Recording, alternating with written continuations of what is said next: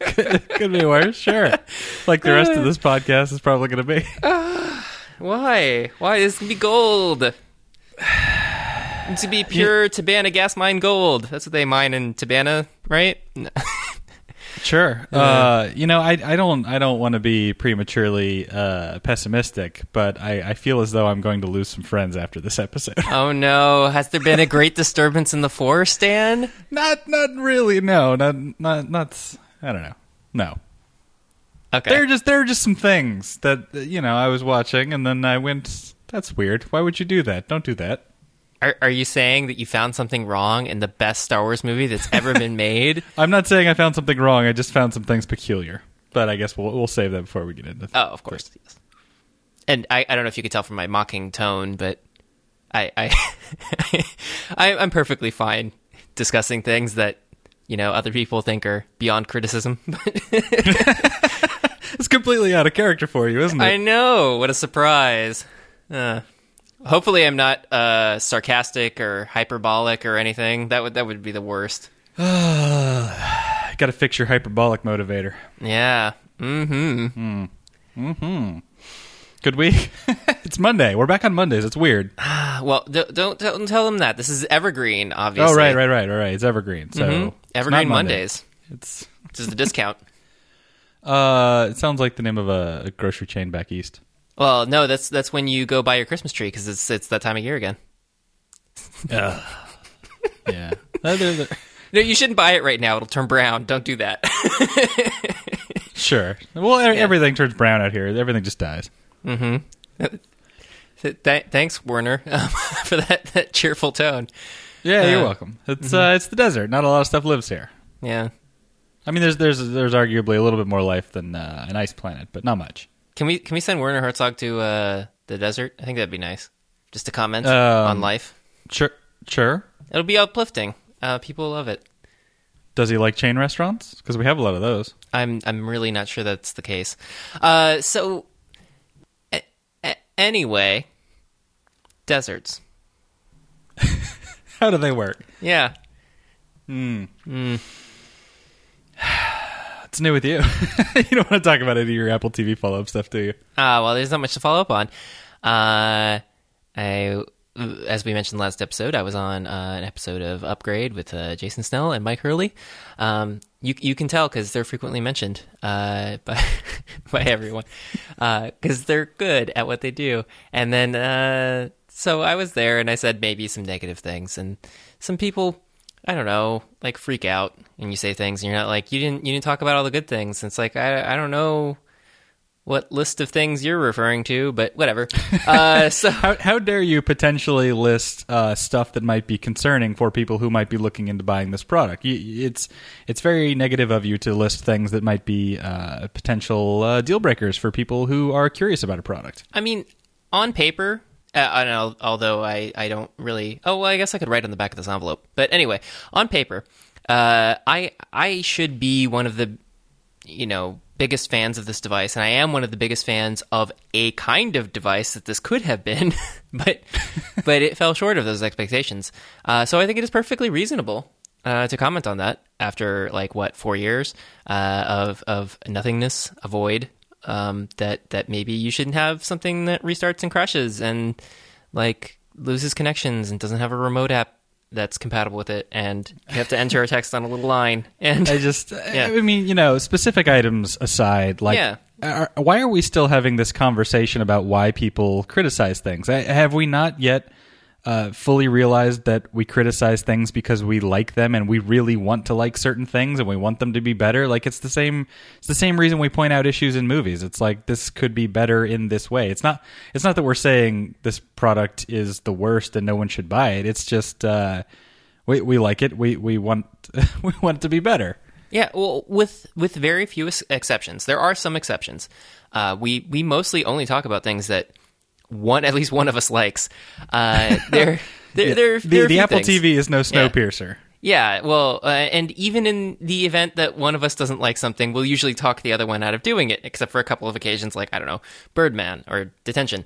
Uh, but the, the those sorts of things. You take that back. crap, Dan. uh, detention is the Apple TV of movies. But um, so By that you mean it's great No, or oh, underappreciated or something. I don't know. so someday you'll get one, and and maybe maybe you can watch detention on it since you own so many copies on iTunes. I, I still do. don't know how you did that. Uh, I have I have a couple copies of Detention, including the Blu-ray. I think somewhere around here's a Blu-ray. Oh, good. Oh, Do you, God. do you even still have a Blu-ray player? I never even bought one.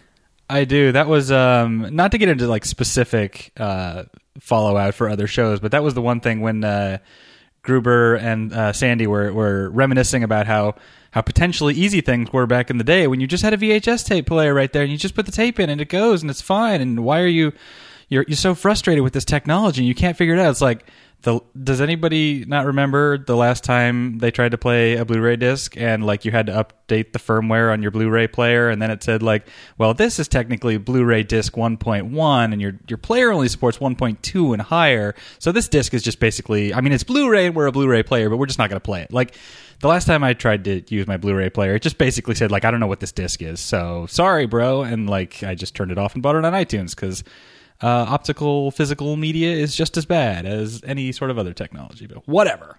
Yeah. What are you I was do? shouting at my podcast player when I was listening to that bit of the episode, so I figured I might as well uh, say it out loud now. Okay. Because that's that's how podcasts work. Is this follow up follow out? I don't know how that works. Yeah, yeah. Uh huh. I, I figure they'll uh, th- they'll hear it or something, and then they'll uh, they'll reply. in They're huge fans. Um. So. sure, sure. uh. l- let's let's move on because meh. Uh. And let's talk about uh some fun and exciting things in uh in the world around us. Oh, wait, there's nothing. So, maybe we can move to the movie. some some slightly less new things since uh, again, long time ago, far far away and such. Get like in, in galactic terms. Well, I, sure. I mean, it's, it's like a, a whole universe, not just galaxies. Well, it can't be a universe away because otherwise it, it wouldn't be in a, just another galaxy.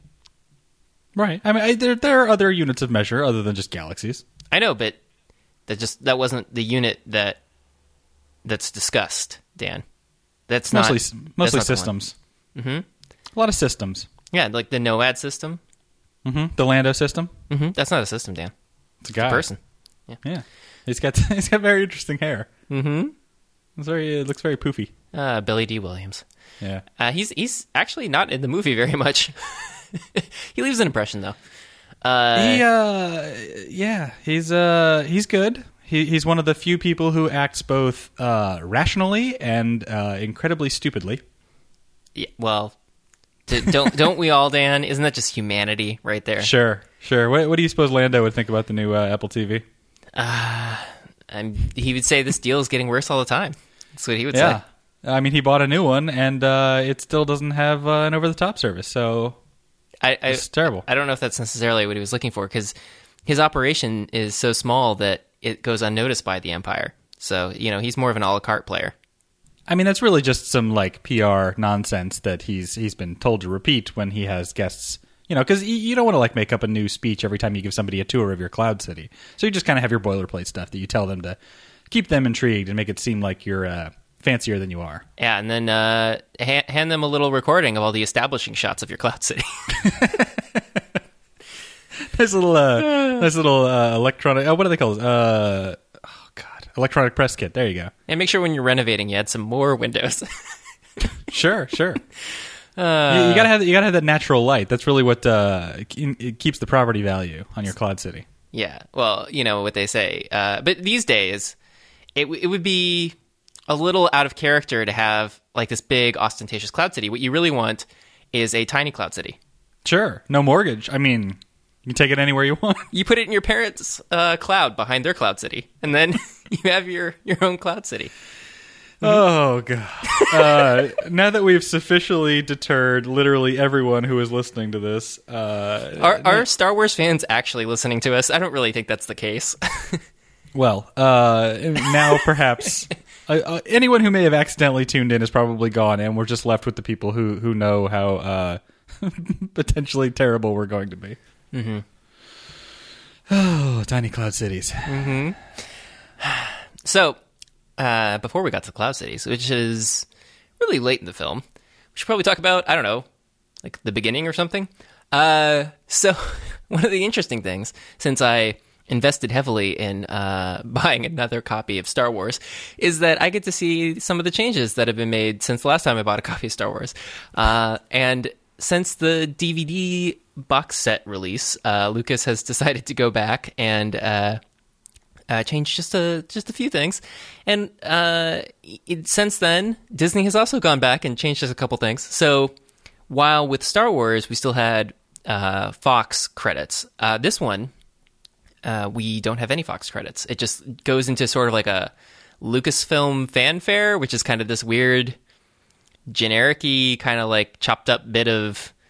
Uh, it almost sounds like Phantom Menace score. It's it, it, it's a little odd.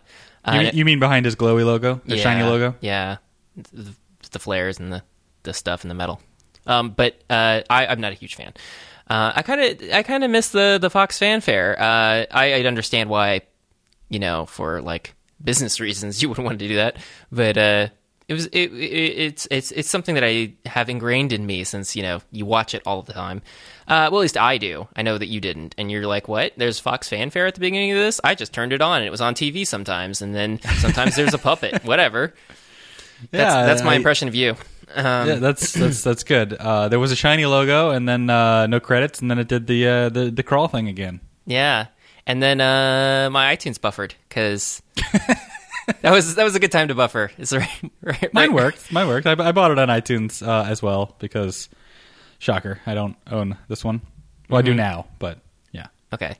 Well, you, you, so you also bought the ninety nine dollar like big big thing. No, I just uh, I, I bought them individually. Oh, uh, I don't know how to break this to you, but if we do all of these, Yeah, that is not a savings. You- Yeah, you, also, might you might want to uh, renegotiate that deal. there's there's no like complete my bundle deal. Uh, there's No. no price difference if you buy standard def versus HD. Uh, they, they're really just like you know, give us all of your your money. yeah, they're like, give us a hundred dollars or pay through the nose for every single one of these. I mean, it's really only a savings of twenty bucks if Yeah. uh, if you buy the bundle, but Yeah. whatever. Yeah, well, I'm all about savings.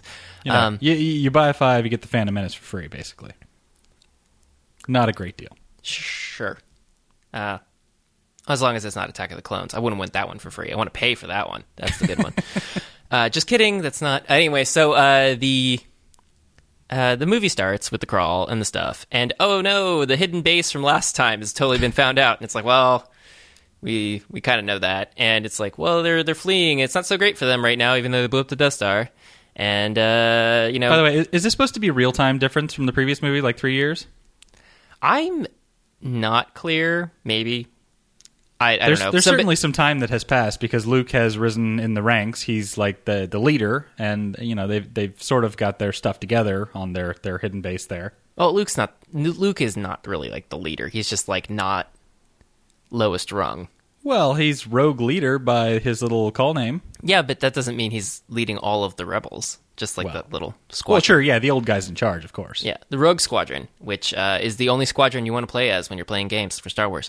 Um, so, uh, there are these games. Don't worry about it. Uh, so there are.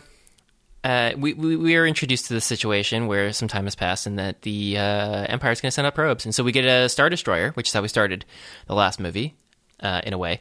And uh, instead of like blowing up stuff and doing really dramatic things, it just kind of like sends out these little tiny blue things, and they spiral off into you know space. Uh, and we see one of them crash land on a snow planet. How ominous and spooky and weird. And um, uh, it comes out. Maybe it's the snow planet from the crawl that was described. It it probably could be. You know, there's a lot of snow, Dan. I mean, even planets, most planets, I, I would say, have a diverse uh, range of, of meteorological environments and climates. And so I, I think it's a bit much to expect every planet to be a snow planet uh, all the way through. uh, it's not. It's not the most diverse. Uh, you know, it's it's right in the name, Ice Planet Hoth. yeah. Well, I mean, I think they're really selling it short. Because you know, I mean, what what, what if they what if they have that tropical snow? What if they have that tropical band? You know, like around the equator. You know, where you you can you can just you know have like a couple Douglas firs or something. Like well, that would be a nice place. You know. I'm pretty sure from the uh, the wide shot up there in space, the whole planet was white. So Yeah, well, the whole planet's also blue. Um, so the thing lands and stuff, and ooh, creepy probe or something. And uh, uh, then we go to all of the stuff with like the tauntauns and you know stop motion, and they're like jogging along, and their feet are sliding on the snow. But it's cool. Um, They're riding around looking for uh, signs of life and or stuff. yeah, I mean that's that's really the most effective kind of patrol is people on little like two-legged ram kangaroo things going around. Well, the, uh, the their speeders weren't ready for some reason. mm-hmm. I mean, they'll be ready tomorrow, as we see, but they, they weren't ready that day.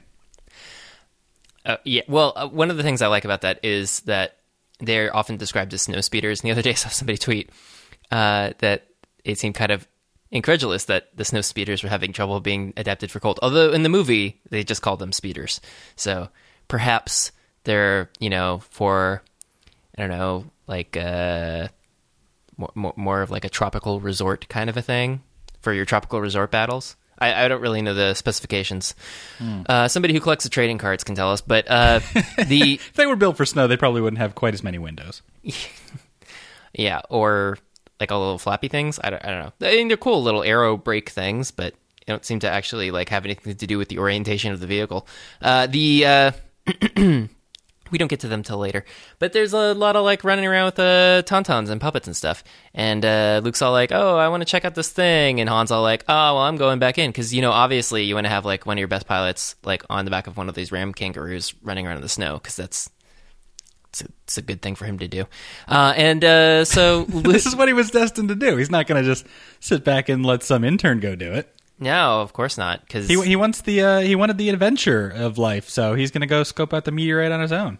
hmm That's you know. well, I also. I, I meant Han, Han. oh, sure, Yeah. of course. him too. I mean, because he he can pilot things. I don't know if you know that from Yeah. the other movie. I mean, but yeah, he doesn't get out much. You know, he, he's he's been working long hours trying to Oh, so his he, ship. he just wanted to stretch his legs. Just stretch little. his legs. Yeah. Stretch stretch his uh, his kangaroo's legs. Uh huh. So uh, he, he we we get the nice little moment with uh uh him admiring the smoking plume, and then all of a sudden being attacked by a guy in a suit. Um. The Yeti. Yes. Uh, I I don't know what it is. When I was a kid, I felt this was very effective, but as an adult, um, it it is not super great, and it, it kind of lingers a little. I, I know they tried to fix it and make it a little better, but eh.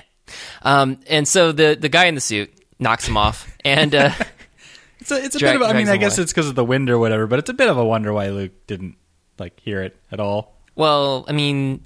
He's white. Maybe he just crouches until like his prey gets really cl- close to him, and then like pounces on it.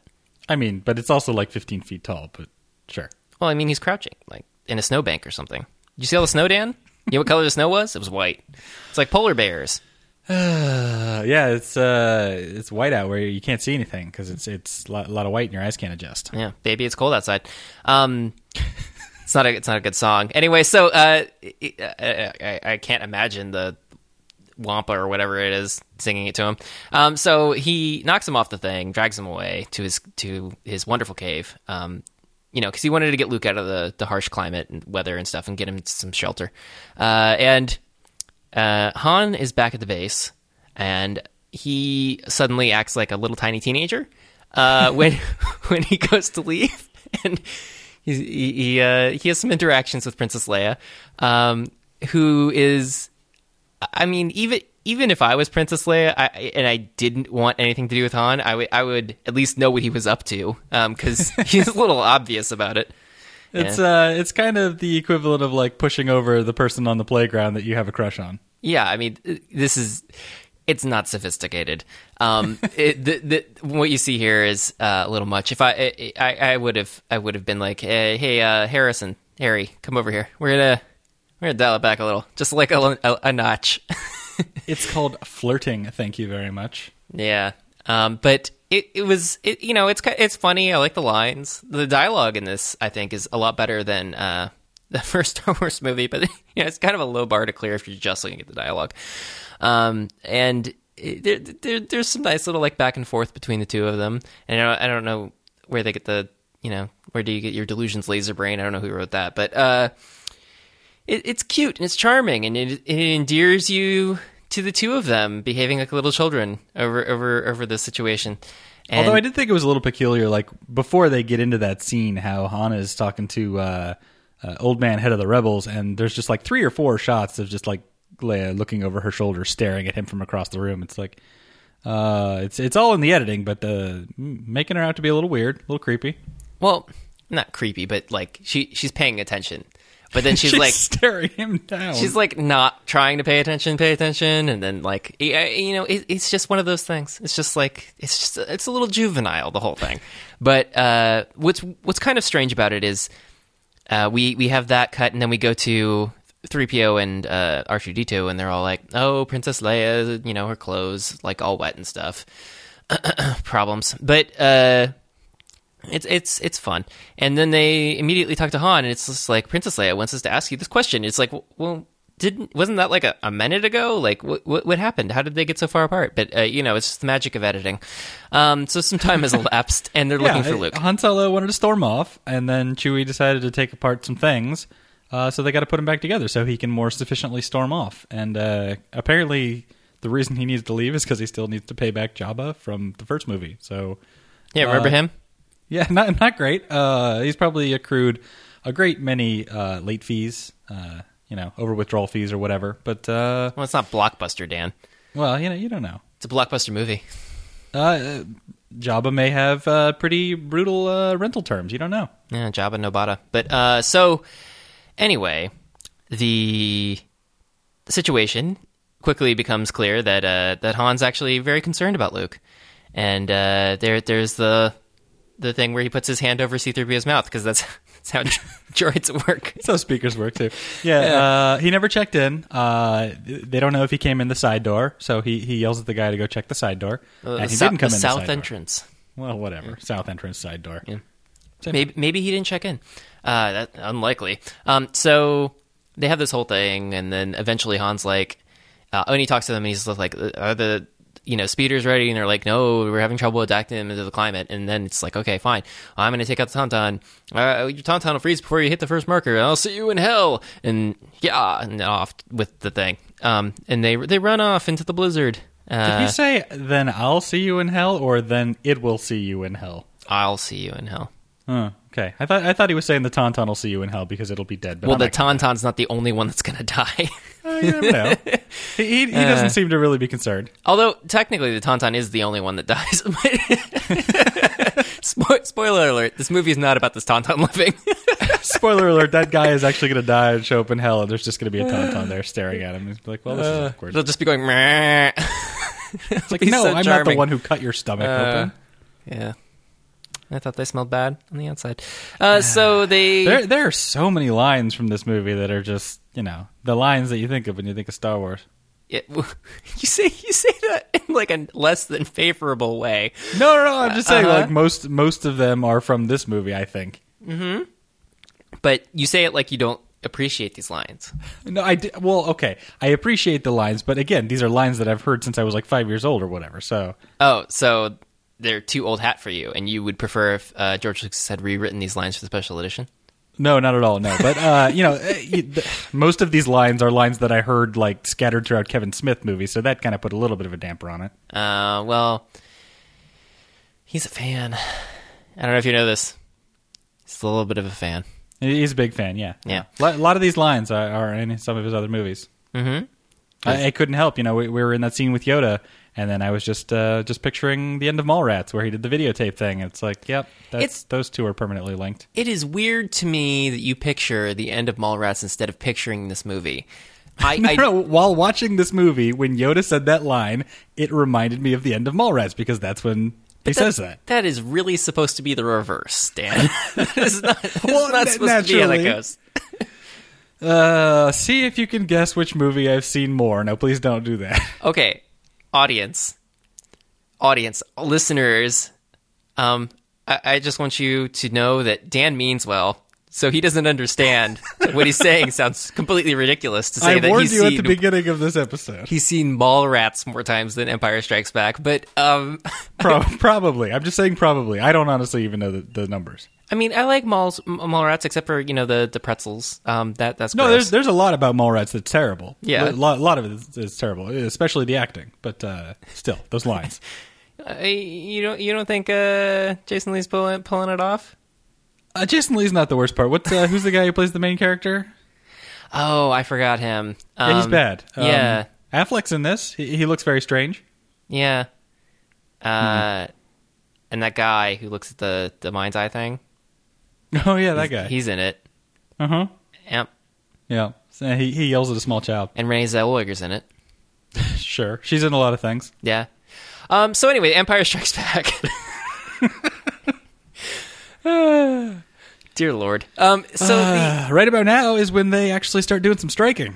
yeah, there. Uh. w- This is really, I think, one of my favorite moments in Star Wars is the the build up and reveal of the Super Star Destroyer and uh, the swelling Imperial March, which we hear for the first time uh, here, and it, it is you know going like crazy, and there's Tie fighters all zipping around. I don't know what they're doing, but they're they're zipping, and then there's Star Destroyers going around. You know how big a Star Destroyer is. What could be bigger than a Star Destroyer? What's casting a shadow on a Star Destroyer? Uh oh, it's a Super Star Destroyer. Which Thing's is pretty huge. dope looking. Yeah, um, I have some some some technical questions about it though. Uh, it it has all the regular Star Destroyers have white lights for the windows, and the Super Star Destroyer has blue lights for the windows. So blue lights are really bad for sleeping. Um, I don't know if everyone on the Super Star Destroyer is sleep deprived. Uh, I don't. I, I'm really concerned for them. I think they should have gone with a warmer tone. That's why Vader has his windowless pod. Ah, of course, to get the blue light out. Yeah, although the inside is painted white, so that probably doesn't help a whole lot. No, but maybe the light turns off. Yeah. Yeah. Um, but the uh, other thing is the uh, the engine um, like exhaust is like red orange, and then all the other super star, all the other regular star destroyers are like blue white. And so I'm wondering, like, are they burning like a different kind of coal? Like, what what, what is what is causing it to phosphoresce differently? Hmm. Well, uh, they, they, he probably just wanted to color coordinate uh, with his lightsaber. Oh, that's that's good. I'll, uh, it would be a little less orange, I think. It'd be a little more uh, scarlet red. Yeah, well, it's it's it's burning extra hot. So if, if he turned his lightsaber, uh, if he turned the setting up on his lightsaber, I'm sure it would turn. Yeah. Well, I mean, the thing's heavy. You know, you don't want it to fall out of space. sure. And so the uh you know, not that that happens, but uh the uh Uh, but basically, there are some uh, uh, pseudo inept uh, captains and pilots and what have you. One one of the uh, one of the droids reports back that it found a thing, but then it blew up or whatever, and it has this picture of uh, what the uh, uh, the power generators or whatever, and they're like, "Ah, we can't check every single lead, whatever. We need conclusive evidence before we bother going down there." And just in the first, uh, as in the first movie, Vader uh, steps up and he he's very decisive and very certain. He goes, "Nope, that's them. Uh, let's go down there." And they're like, "Are you sure?" And they give each other looks, and the captain's like, "Ugh, fine." Well, and then they go they not- go do the thing. not just that, but uh the the admiral, Admiral Ozzel is uh is very kind of um I don't know how to put this. Uh not exactly nice to Vader when he says, "My lord," you know, think it could be so many things. It could be smugglers, um, like a little, little talking down. There's Just a lot of little. undocumented settlements around here. Maybe it's just some people living there. And he's like, no, no, it's cool. I, I know that's them. Just Mm-hmm. because Vader's that kind of guy. He's very certain. I know, but you know, maybe this is going to go down on his permanent record, um, and ma- maybe Admiral Ozzel should have just been a little nicer because it could potentially impact his review later. Uh, so, uh, yeah, Hmm, yeah, I'm not entirely certain. Uh, it's mm, they seem to be very like random snap reviews of performance from time to time. yeah. Uh, well, you certainly don't want him critiquing your performance, uh, and so the experience is is is is nice because then we're like, oh, well, at least somebody's going to start fighting soon. Uh, and then down on the planet, uh, Luke wakes up in a cave, and you know gets a lightsaber and uh, uses the Force to do it, and so that's really exciting. Uh, and then slices it and gets out and slices off one of the uh, thing's arms. And yeah, so he uh, slices it right down to the ball joint. yeah, I mean, well, you know, he he, you know, he learned from Obi Wan. You know, Ben. That's how that's how you you got to deal with people who don't treat you right. You got to slice off their arms. Um, And we saw that in the first movie, Al- almost literally the same shot. And so, uh, Luke, Luke wanders out into the snowy white beyond. And uh, falls face first in some snow, which is not really good for you uh, when it's cold. He didn't And- even cover up his face with his little wrap thing. No, I mean he was tired. He's had a he's had a long day. and Uh, yeah, and then he, uh, he he sees a hallucination that tells him to go to another planet. And he's like, "Uh, "Seriously, can't I just like get someplace warm before we have this conversation?" yeah, well, I mean, maybe it's not a hallucination, Dan. Maybe maybe Obi Wan Kenobi is is you know gone on to become more powerful than you could possibly imagine, or something. He picks odd times to use his power, though. I'm not gonna lie. oh well, it works because Luke doesn't die. Let's wait till he's hallucinating and almost dead out in the snow before we try and give him a really important message. Yeah, well, this is a good time. you got some paper? You can write this down. take take a note. Memo. Uh, It's Y O D A. The D A. That's D as in dog. Yeah, there you go. All right, good. You got that? Gotcha. Uh, yeah. Well, he'll Google it later. Uh, and so we have a nice dissolve from where Ben is to the Tauntaun with uh, Harrison Ford approaching. And uh, Harrison Ford gets off and it's all like, oh, Luke, I'm going to protect you and stuff. And then the Tauntaun, sure enough, croaks. Um, but it's good that he found him. And it's good that they have a dead Tauntaun because they're going to need it. And uh, Han Solo wields a lightsaber in, in a rather rudimentary sense of slicing open the Tauntaun. Uh, but at least he didn't like lose an arm or something. Uh, and then stuffs uh, Luke inside of it. Uh, it- it's a really iconic shot because you remember the uh, the guts and stuff spewing out of it. Uh, I thought they smelled bad on the outside. Stu- shoves him in there, and then he, you know, sets up a little like flare, and then crawls into. And we get the uh, very dramatic music in the morning as all of the speeders are suddenly working. of course. Now they pulled an all nighter. They they they they got it all working. Uh, thank God they put in all that effort though, because they'll need it for the long, long period of time ahead of them that they'll be on this planet. Um, and so, uh, yeah, They got they got a they got a day's use out of uh, speeders. yeah, and so they they pick them up. Uh, they go back and they s- stuff uh, Luke into a Bacta tank. Remember Bacta tank, Dan, Mm-hmm. The from, uh, from our Starship Troopers episode? a, a big cylinder of colored water. Yeah, yeah. And he then- spends uh, he spends less time in it though than they did in uh, Starship Troopers. So I guess they, they worked out the tech, so they don't have to hang out as long. Well, no, they they didn't work out the tech because Dan, this is a this is a long time ago in a galaxy far, far away. Hmm. You keep Fair for- point. You keep forgetting that, Dan. It's Well, an- then uh, the technology fact. went backwards. That's that's bad. Well, sometimes you got to go backwards to go forwards. yeah. Uh, so I don't So know. he's he's, he's in the tank, and Yeah. then uh, they take him out, and he's uh, he's still kind of beat up, but he's uh, he's mostly mostly better, kinda. Yeah, and uh, uh, in the intervening time, there's also the uh, they go check up on, you know, Imperial droid noises. Uh, you know, this is not one used by the Alliance, and uh, sure enough, it's a thing, and, it has an alarm, which is a good way to stay stealthy, and uh, sh- shoots and stuff, and then shoot back, and then it explodes because it's self destruct. Um, so it's a good bet the Empire knows we're here. And, and oh, oh, the other thing is, uh, while Luke is in his recovery room, uh, Han and Leia come in to sort of check on him, but they mostly just spend time like flirting and yelling at each other, which is nice to do in front of your, your sick friend. It's it's really cute. Um, Yeah. Although it's a little creepy because we all collectively have knowledge every time that Luke and uh, Leia are all like making out and stuff. That that's really not appropriate for them to be doing. Um, I, I don't know. I don't want to spoil this for you, Dan. When you when maybe we go watch Return of the Jedi, but I have a feeling you already know this. Yeah, hi- hindsight and all that. It's uh, it uh, it reframes a few things, doesn't it? Yeah, it's a little weird, huh? Um, so they they they smooch, and there's a really self satisfied thing, and like the laughing and stuff. You know, so scruffy looking nerf herders and what uh, you know all the all the all the great lines, and uh, then they have like hyperspace uh, things from the things and the ships, and they're like, "Uh oh, raise the shield thing that we have." which is not as effective as like other shields that other people use, but it's okay. And uh, that that okay shield will will save uh, them from like orbital bombardment, but it's not really gonna like prevent I don't know giant walking metal tank things from landing elsewhere.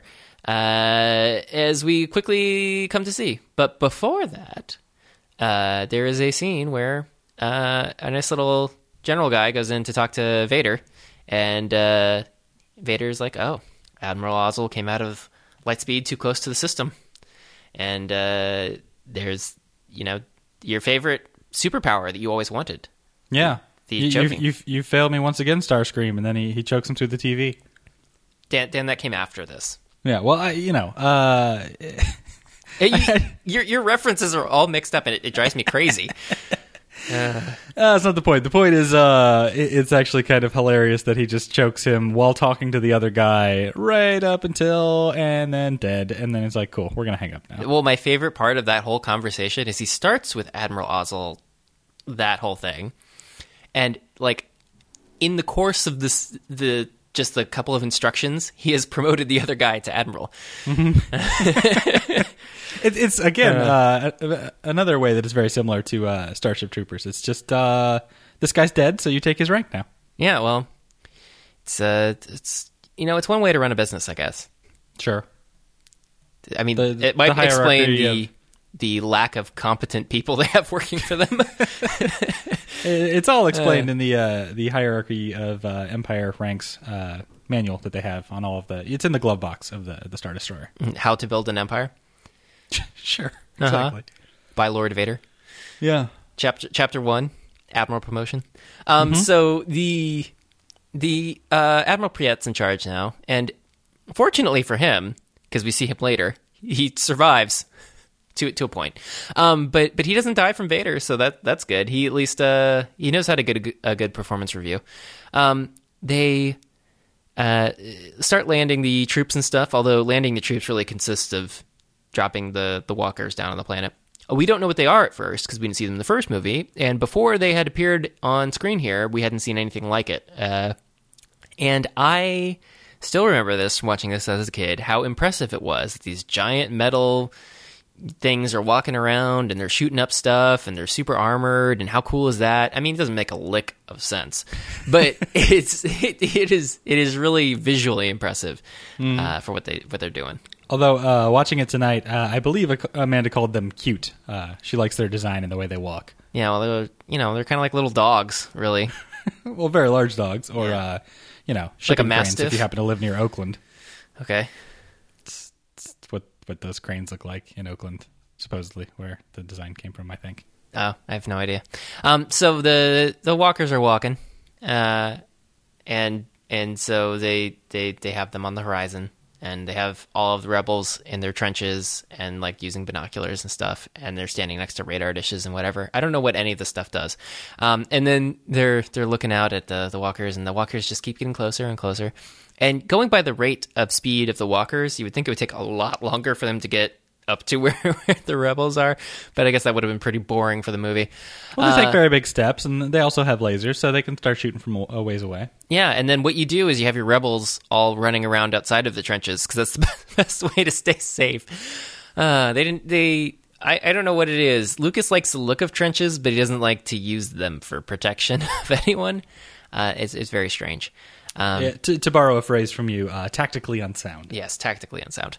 Uh, and so they they have their big dramatic thing here. The speeders are going to go out and you know do stuff because they they just got adjusted to the cold. Might as well use them.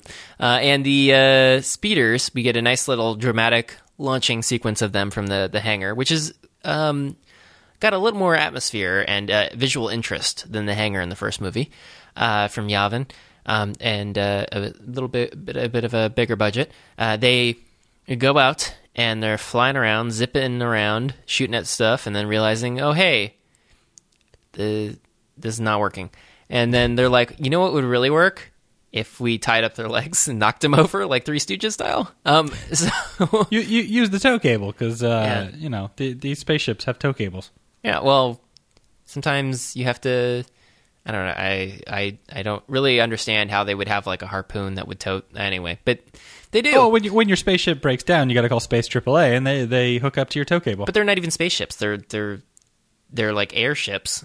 So I don't I don't know what you're using that for in atmosphere. the uh, the general shape kind of reminds me of the uh, the alien uh, ships from uh, Independence Day. Yes, I know that one came second. That's, that's I was okay. It just just want to make sure you know that. yeah, I, Um, I'm, aware. I'm aware. Mm, but I don't think I don't uh, actually agree with you. But whatever, it's fine. We don't even have to agree. We will uh, do this thing called agreeing to disagree. Um, but they uh, they shoot the little tow cables around, uh, and and a couple of them fall over in kind of funny ways. And uh, Luke has this guy in the back who's in charge of the tow cable. His name is Dak. Uh, you can forget that name now because Dak dies, and uh, Dak dies um, after being kind of a pain in the butt. Uh, and and you know, I, I got no attack vector. You know, attack uh, pattern delta, and it's like okay, and it's like ah, I'm not ready. It's the thing, and yeah, he's dead. Whatever, it doesn't matter. Uh, he shouldn't have sat there and got shot at by some stray ricochet. I don't know how he got shot either, because it would have been from the back, so that would have been like I don't know, friendly fire. Uh, maybe somebody didn't like Dak. It just had like a scorch mark on his face, and it, it, was leaning against the dashboard. Yeah, so he covers somebody else on their attack run and all that, all that good stuff. It's uh, it, it's Wedge from the the end of the first one. yes, Wedge Yeah. Antilles, um, and and he survives a lot, which is good for him.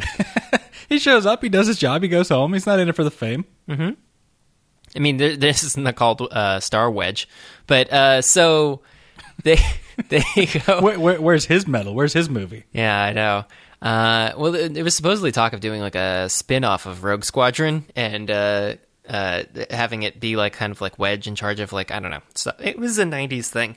It didn't happen. Don't worry about it. Uh, you're maybe, fine. maybe he'll maybe he'll be in the new one. Uh, I don't know. Maybe. Who? I, I don't even know if I've seen anything but, about that, but I don't want to go look it up because I don't want to be spoiled. I'm just saying there's some there's some dudes in some orange outfits, and maybe he's an old guy now, and he's uh, he's in charge. He's the new old guy in charge of the rebels. Yeah, maybe he can give ineffective orders that don't do anything and get them slaughtered anyway. Uh, so well, you know we're Yeah. we're dying out here, so I guess maybe we should evacuate everybody. Yeah. Well, the evacuation uh, works out pretty well because they get the first transport away, and then all of the extras kind of do weird, like thing where they're not really sh- sure how they should cheer. It's it, it's it's odd.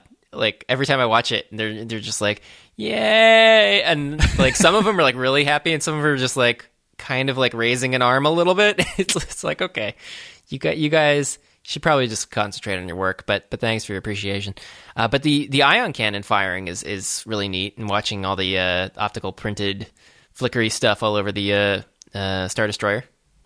Yeah, uh, and then you know the way they get the uh, the transport out there is they sort of like right as they're approaching the shields, they they fire a couple blasts at the destroyers, so that'll like be their cover fire, like right as they go through the shield and go past.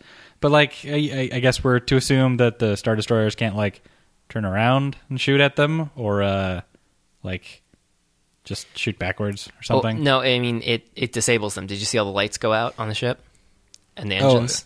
I, I mean, I saw some like flickery bits where the uh, the, the blasts hit.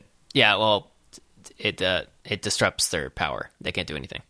Well, it really only hit the one, didn't it? Well, yeah, it hit the one, but they they got away and then went to So hyperspeed. all of the other destroyers are just kind of like, oh no, there there they go. yeah. Well, I mean, you got to spread them out. You don't have them all like uh, huddled around the one rebel base. you want to make sure that they're The the one target that they're going after. yeah yeah. I mean, tactically unsound, but uh, I I mean, it's it's neat visually, and you know that that guy who's like, "Good, our first catch of the day." He gets his comeuppance, which is nice because I, I don't particularly care for him. Yeah, it's uh, it's always good for them to be uh, very arrogant and uh, not terribly skilled, and then just you know the, the the good guys get away mostly. Yeah, it's it's nice. I like it. Uh, and so uh, uh, this this happens with the stuff and the things, and they protect the transports and the ships and stuff getting away. But uh, things aren't working out like super great because you know what happens? Tell me. Uh, the bad guy from Indiana Jones and the Last Crusade blows up the power generator. and yes, I know that happened after, but I wanted I, did, I I just wanted to steal your thunder. Thank you, thank you. It's uh, it's good. Yeah. Um, uh, Han and Leia are trying to get to the other transport. Uh, like like a tunnel collapses, so he, he's just going to take her on the uh, the the the Falcon. So th- they go there, and then suddenly Vader's there uh, on the planet, sort of just like casually walking. I know. to- Well, uh, uh, the guy said that he could start his landing. Sure, sure. He's just there, like he's you know the second one through the door. Uh, he he didn't really let the uh, the the rest of the troopers go ahead of him, but that's fine because he, he he's really looking for for Luke. And then they uh, they get on the ship and they take off just in time for uh, Vader to like watch him fly out the the dock. Mm-hmm. And then you know, But we have the cool space. little uh, laser Gatling automated guns that they didn't have last movie. That that was Oh yeah, where where there's they start to set up the rocket launcher and he just hits the button and it pops down and starts shooting everybody. yeah. He didn't have that the last movie. Um, that would that would have been really helpful. Uh, that's that's probably what he spent all his money on. So uh, I don't I don't know where he's gonna go. I don't I don't know what he plans to pay back Jabba with. I don't know. Maybe he'll take them off the ship and give them to Jabba. But uh, so they they blast out of there, and then you know uh, Luke sees them leaving, and he's like, "Oh, well, that's good. I'm gonna get my X-wing, which is out in this snowy field, uh, and then take off as well, because you know it'd probably be a good idea if I got out of here, because things aren't going well." Uh, and when uh, the Millennium Falcon cut to them, you know, flying around. They're being chased by some Tie fighters and a Star Destroyer, and then another Star Destroyer, and then another Star Destroyer, and then all the Star Destroyers forget, hey, there's other Star Destroyers, and they somehow manage to hit each other in space, um, which is comedic in a sense, also tactically unsound. Um, and they, uh, I, I, just, I, I have to imagine that went on somebody's performance review. He was doing some fancy flying and he got them all twisted, confused, and whatnot. No, that's that's not how that works. It's a giant white ship in, in pitch black space. You don't miss it. I didn't think they Uh, actually hit each other, did they? They just came yeah, very close no, and had to they- take like evasive maneuvers. Yeah, well, they collided. they made noise and they collided. Well, that's uh, that's that's rather poor piloting. yes, they're idiots. Um, so they the Millennium Falcon maneuvers through that, and then they're like, "Oh, uh, hyperdrive motivator, something, something." Uh, well, C-3PO points it out, but but he does it in the worst way possible. Like in the most frustrating way possible. If C3PO did this to me, I would be very cross with him. And I know that I in the previous episode I said that I mostly identify with C3PO as as like the the the character I'm probably most like. So I would be mad at myself. But the uh but C3PO is all, all like, but sir, but sir, but sir, but he doesn't say anything after he says that. Well, they keep telling- shushing him. No, but they shush him, but then he doesn't just say what it is instead of you know like trying to butt in every time. It's just like Well, you obviously know. this isn't like less rude. Just say what just say what the problem is. Pro- protocol dictates that when your your owner tells you to shush, that you shush. Yeah, but he doesn't shush. Maybe it's just like a like a mute for the next five minutes kind of thing. He's a snooze button. Just a snooze C three PO snooze button. Uh, so they they they do that, and uh, three PO final after the engine makes its you know lovely failing to turn over noise. Um, uh, C three PO then says. Uh, might, might I mention, you know, the, the hyperdrive motivator's been damaged. It's been it's impossible to go to light speed. And they're like, "Oh, we got problems. Okay, come on with me, Chewie and Leia. You do the thing." And so they, I don't know why Leia's flying the Millennium Falcon to dodge all the Tie fighters, but that's what they're doing. And uh, somehow managing to outrun the Imperial Tie fighters and Star Destroyer uh, that are chasing them. Uh, and they go into uh, Han. Han and Chewie are in the back room, and Han's all like, "Hand me the Hydro Spanner," and Chewie's like handing him things and the whatever thing and the stuff, and then it falls on his head, and he's just like, "That w- that wasn't a blast. Something hit us." Han, get up here. And she goes up there, and it's just like, "Oh, look, asteroids." This is not really how they work. Um, they're they're really far away from each other in space.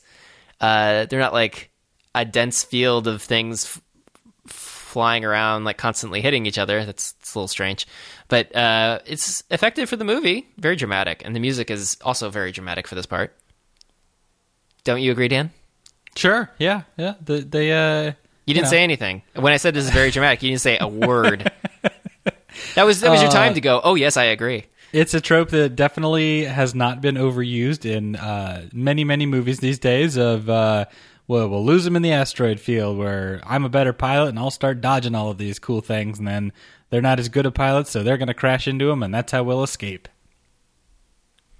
I hate you so much. Um, so they they go through this. Is that not exactly what happens? no. I mean, a- after this, there are a lot of things in movies where people are dodging through things, but it's not it's not always asteroids, Dan. It's not always asteroids. Sure. Sometimes it's magnetic mines uh, laid out in a, a minefield in space, Well, you know what they say: great minds think alike. and you can you can drag them behind your ship. Uh, it's, it's to blow up the bad guy sometimes. Yeah, Yeah. I, I fail to see the problem with this. Um, that, was, so that was a good trick. No, there's no problem with it. I'm just saying it's a it's a thing that happens. yeah, you cranky, cranky, underappreciating person. and so they they go through the thing, and it's all like, ah, you know, let's get in closer to one of the big ones, closer, and they they do, and uh, they dodge through canyons and stuff, and the Tie Fighters, which are smaller and more nimble, like totally can't um, keep up. Well, with he, he goes through that one gap that's like uh, you know vertically Millennium Falcon shaped. Yeah, well, that's a good thing they had one of those. Yeah. Um, I'm really glad for them. And then they uh, do their nice little loop de loop, which I really like, uh, where they, they, they go and they land inside the tunnel, uh, which is, you know, maybe not a tunnel, but um, we'll get to that later. Uh, Luke, after he left the planet, uh, has a little text message conversation with R2D2 in the back, because otherwise this would be really strange for him to talk to R2 since R2 doesn't speak any language that we un- uh, understand as the audience. Uh, but the text conversation that they have, uh, it's one of those weird things where after all the special edition monkeying around and everything, Lucas never tracked the text to the console. So it's locked in screen space while the console's moving around and it makes me makes me so angry. I mean, I could understand if you didn't touch anything else in the film, but like how how do you do all of this superfluous stuff that no one even like asked for and then you're like looking at this and you're like, "Nope, that's fine." He's not there to fix technical things. He's there to make creative decisions. Yes. You know what we need? An establishing shot of text on this console. we'll fly around it. Uh, but speaking of, like he has the text conversation here, but doesn't he like actually speak directly to R two once they get down to Dagobah? Well, I mean, he says words, but like they don't have like a conversation conversation. He's like talking to a dog. Oh, well, I mean R two replies. I guess we're just supposed to assume he doesn't understand it. Yeah. Hmm. Okay. but I, don't, I mean, again, it doesn't really make any sense why they they have a robot designed to to understand human language but not speak it and do all of the other stuff because it's like a Swiss Army knife of things. But I guess there wasn't room, uh, and so the uh, uh, uh, they, they're they're on their own little journey, and it's like, oh, Dagobah, lots of life, something's definitely alive down there. I'm gonna go take us in for a landing, and then ah, everything's down, scopes down. Oh no, ah, crash. And it's like, well, I don't know how that happened. Was there like too much life? Just the life force knocked out the engines? Um, yeah, I, I guess he didn't have any sort of like radar, any sort of uh, ability to detect how how close the ground was to where he was. I mean, th- that seems pretty weak. Some some weak sauce there. Uh, but they, it, I mean, whatever. He crashed. It's important for the story that he did, and very important to the story. Very, very, very important to the story that he did so within walking distance of Yoda, because it's a big planet. Now, um, I don't, I don't want to. Again, I don't want to be a pessimistic guy, but at this point, um, you know, they, they, they were on the ice planet hiding, and then they got discovered, and they had a little battle, and then they escaped. And I looked at my watch, and uh, forty minutes of the movie had gone by, and I just, I, I I wrote that down. I was like, "Whoa, okay, that's that's forty minutes. All right then, Yeah. Well, I mean, did that feel slow? a little bit." Okay. Well, go to hell. Um, so, I, there's some odd pacing in this movie. Like it feels like they pay off everything that happened uh, in the first part of the movie at the end of the movie, and by the time you get to the end, you're like, "Oh, that wasn't that slow." But like the build up feels slow because I guess maybe it's all of the different intercutting. There's there's a lot of intercutting because I guess you know a lot of the stuff is happening simultaneously, but it feels like the the intercutting intercutting is more rapid than they would have done today. They, they would have like gone with each story a little bit longer, so it didn't feel so disconnected from time to time. But I, I don't know. The the the intercutting is one thing that stuck out to me a lot. Maybe that's partly what I was feeling with the uh, the pacing feeling odd for the first like two thirds of it. if you say so, Dan. if you say so. So anyway, uh, we we go back to uh, oh, well, Luke gets out of the X-wing and is all like R two, careful, and he falls in the water, and then there's this like really kind of lame slapsticky thing where Luke's a little like that way R two. He's like doot, doot, doot, and then you know He goes pokes off. up his little periscope and, Yeah. and looks around. Yeah. And then, of course, something's under the water that you can't see and it's attacking you. I don't know what it is, if it's something that Lucas and Spielberg bonded over, if they're like, you know what's the worst? Water. Uh, they both just um, really freak out, like when you're in the ocean and like some seaweed touches your leg. They both have a fear shark, of that. shark. I don't know what's touching me. It's sticky and, and slimy and icky and gross, and get me out of here. Yeah. I, I have no idea. But, it, but, you know, it's a recurring thing for them, apparently. Uh, and so the, the thing, you know, eats the droid and then spits him up. Uh, fortunately, R2's fine. Um, he's just covered in gook. And, And, uh, and he, he he barfs out some mud out of, out of the top of his head. Yeah, well, you know, you got to have a mud vent, and uh, they uh, set up their little encampment later. Um, and then back on the Falcon, um, there's there's some really nice cinematography in this film.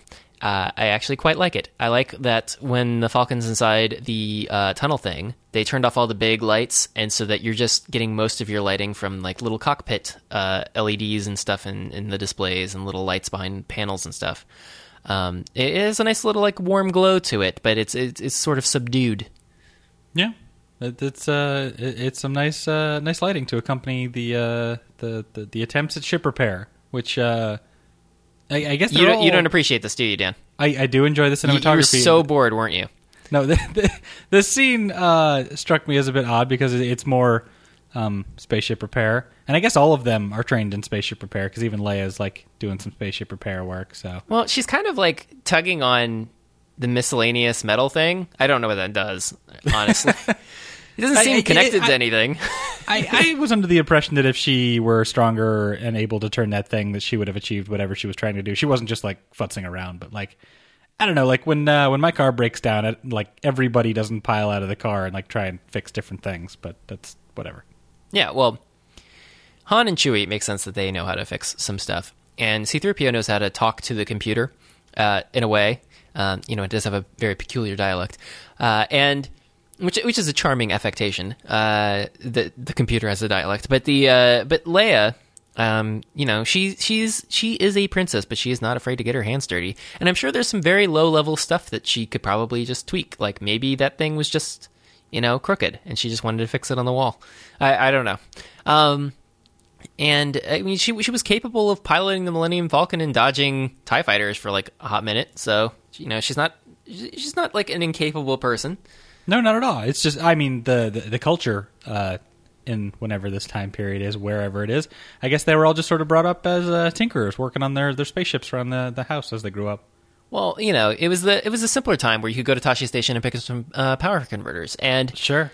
uh, uh, you know, there is this sort of sense about the technology in Star Wars where it's kind of like, um, you know, like well, cars basically of the era that the movie was made, where you could you could get like a '60s hot rod and fix it up, uh, '60s '70s hot rod and fix it up. Yeah, you Um, just uh, t- turn that screw on your carburetor a little bit, and it lets a little more gas into the engine, and it goes faster. Look at that. Yeah, it's not like today where there's computers doing it.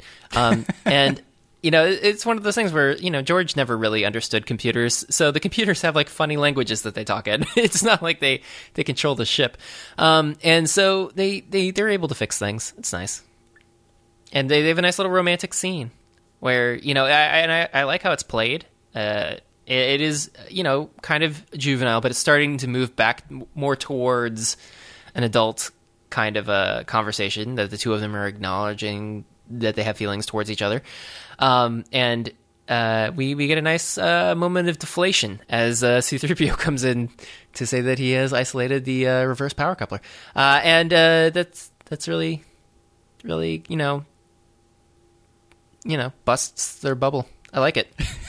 it was a good scene, yes. And then uh, uh, Leia, Leia runs away, uh, embarrassed, presumably. Yeah, and then Mynocks Mynocks, dragon things, chewing on the power cables. Suction Uh, cup into the windshield. making weird noises. And I, I like that there is a recognizable species of space bats that live in asteroids and elsewhere that you can find. Uh, but but that's interesting.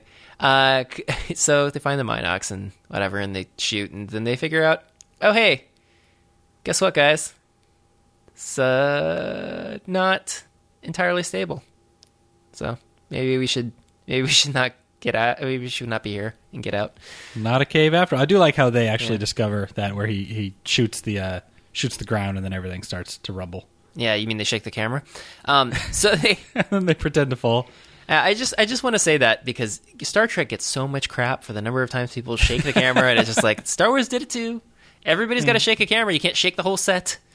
Um, and so they they get on, you know, back on the ship, and they they fly out through the teeth. And it's one of the things that I always uh, really liked, even though now I know it's just a puppet they stuck out of the ground with somebody's arm in it. Uh, but it, it, you know, it was neat. It was like I don't know how this thing lives off of anything. It's it's weird, but it, it's it's just an unusual and interesting thing. I mean, it's a worm. It probably eats dirt, and uh, it was just mostly trying to like clamp down on them because they, you know, gave him worm heartburn by shooting him with a laser. Mm. Well, don't you think the heart burn would be from the actual burn of the laser? Yeah, that's that's, that's what I mean. Oh, okay, laser burn. La- laser, he's got a laser burn on his heart. Yes, Uh, all the while, there's some other intercutting. Uh, shot through the heart, and you're to blame. You give asteroids a bad name. you give podcasting a bad name. I know. Um, so, I have received that feedback. Um, so Anyway, there there was a there was another brief scene uh, of Vader in his uh, ship cocoon where he puts his helmet on, which is another uh, iconic shot, and we see the back of his like white, bald, scarred up head as the helmet goes on. I don't know if you know this, Dan, but that's not what a normal human head looks like.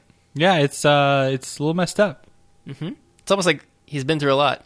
Yeah, Maybe Yeah, like a can tell. volcano or something. He's got uh, he's got uh, he's, he's had a rough life. Probably contributes to his attitude a little bit. Yep, yep. And then Yeah. there's uh there, there there's Luke setting up uh setting up camp, and uh, he's charging R two with uh you know some sort of like mobile battery thing, which Yeah, is nice. it's the, the Mophie. the Mophie R two unit. Yeah, Mophie juice pack for uh, droids. Sure. And so he's charging R2, and they have their little, like, I don't know, camp lantern thing going on, and he's eating, like, a granola bar, and, uh, uh, Look like look like a like a round stick of beef jerky to me. nah, sure, whatever. Just space crap. And then, uh, uh, Yoda comes. And it's all like, oh, away with your weapons. I mean, you no harm. Uh, and, uh, they, he, it's sort of this bumbling creature that, uh, Luke doesn't really have any patience for. And, uh, that comes across in the acting because there's no subtlety. It's Um, uh it's very weird. Like I I didn't remember how like deliberately annoying uh Yoda was to Luke in his little first meeting here. I mean cuz you know, he he's he, he's the wise Jedi and that's what you remember and you know the way he talks and all that, but like he's he's just blatantly being like an annoying muppet in this beginning here where he like rummages through all of his stuff and steals his little lamp thing and then R2 tries to take it from him and he hits him with the stick. Yeah, but this is a test. Like he's he's not this way normally. It's a, it's a he's testing Luke and his patience to you know see you know what his temperament is. That seems to that's that seems like the, to be like the uh, enlightened thing to do. Sure. well, you know, I mean, it's one way to find out. If you just asked him like, "Hey, are you uh, ready to learn the Force?" and Luke would be all like, "Yep," and be like, "Okay." Well, that wouldn't be an accurate test, would it? He he could have just used his uh, Jedi telepathy, which is totally a thing, to see if uh, Luke understood him at all. Dan. Um, so they they they they do the camp thing, and, and then they go back to the little hut thing, and they have some stew. It's Um, raining, and R two just stands up on his tippy toes to look through the window, and he's all sad out in the rain while they're inside warm and eating stew. Yeah, well, he's gross and he smells. He needs the rain, um, and so they. So sad though. I know well, it's sad, but he's you know he's covered in goo, uh, and they uh, uh, they're having their their little stew meal, and uh, Yoda's making nonsense talk, and uh, Luke gets very frustrated, and he wants to leave, and he hits his head, and he's angry, and he's really you know just, he's just fed up. He's he's come all this way to see this great Jedi Master, and instead he's being distracted by this little green Muppet Frog thing uh, with funny ears and a little pinched weird mouth. And so uh, this this is where we get the reveal that uh, Yoda is is actually the annoying thing that he's been talking to this entire time. I don't know why he didn't just ask him his name. Yeah. But um, he, turns away in frustration and goes, "Ugh, this kid is not ready." And you think he's just sort of like talking to himself, but turns out he's talking to the voiceover of Obi Wan. yes, more powerful than you can possibly imagine. a, lot, a lot of anger in this kid. It, this scene amuses me because uh, Obi Wan's still just a voiceover, but he just like butts into the conversation whenever he feels like it. Yeah. Well, I mean, that's that's his power. He can butt into any conversation. Uh, it works out well for him. Except, and when he when when you know sometimes he doesn't want to be around because when it's like really you know the sh- stuff has hit the fan when the poodoo has hit the fan as they say, uh, and uh, he he he avoids uh, them in their their dire hours of need. But uh, but but in this particular case, he's more than happy to sass Yoda a little bit about how Luke is is totally ready, totes ready, and uh, Wasn't I just like this when you trained me? He says like four different times. yeah. But but funny thing about that, not exactly trained by Yoda. Let's be honest, shall we? Shall we? shall we? Uh, maybe some other guy with long hair. Who has a very particular set of skills? Anyway, Yeah. so they. He was uh, he, he took uh, the Russian Jedi training. Uh, anyway, so they they they agree that there'll be some training and stuff, and they they go and they jog and stand on their heads and stuff. Uh, and you know, Luke, you know, reaches out with the Force and then senses that uh, his friends are in danger, and this doesn't go well because he drops Yoda. and he, poor guy. Uh, I'm surprised he didn't break it like a hip or something. Um, but uh, but you know, he's he's he's all right. He recovers. And Stands he back drops. R two also, who who is not super thrilled about it. No. but I, uh, one one thing in here that I thought was uh, notable, or maybe stuff that I just didn't realize is I, I believe Yoda says something to the tune that he's been watching him for his whole life because you know he's very old and such, and uh, he he's been watching him grow up, keeping an eye on him, and uh, he he's rather disappointed with the the way he is growing up, and he thinks he's far from ready just because he he he has all of Luke's history because apparently he's been eavesdropping on him and uh, he, you know he, he does his uh, his Kevin Smith line of the adventure and excitement uh, Jedi craves not these things and all that. So uh, it, it's interesting His the way Kevin Smith line. Listen to you. that's that's the Mallrats line right there. No, but I, I, I did find it genuinely interesting that they like that's how they got the backstory. It's more than just like uh, you know, we hung out for a couple days and I taught you a little bit of stuff and but I've learned so much. Like that would not really hold up to a ton of scrutiny with Yoda going like, yeah, no, uh, it's been a day, but like he he had the uh, the backstory on Luke because he's been watching him his whole life, which I found interesting. Mm-hmm. And then of course there's the uh, the, the the the forest of hallucinations or whatever you want to call it. Yes, strong with the dark side. Although I have to feel that uh, the animals in there are a little typecast. A python and a monitor lizard. I mean, really, come on, guys. You should give like a fluffy bunny that's evil or something. I mean, not not all reptiles are evil just because they're creepy crawlies. Uh, and so you know, there's the slow motion battle um, with uh, with Vader. Um, who, surprise is there, but isn't really, uh, obviously. And You can tell it's a dream because it's like stroby. Yes, and then the head falls off from being sliced up. and then and then the faceplate explodes and reveals that it is Mark Hamill's head inside of it. Um, and and what could this possibly mean? And Yoda is outside, and he's all like, "Meh."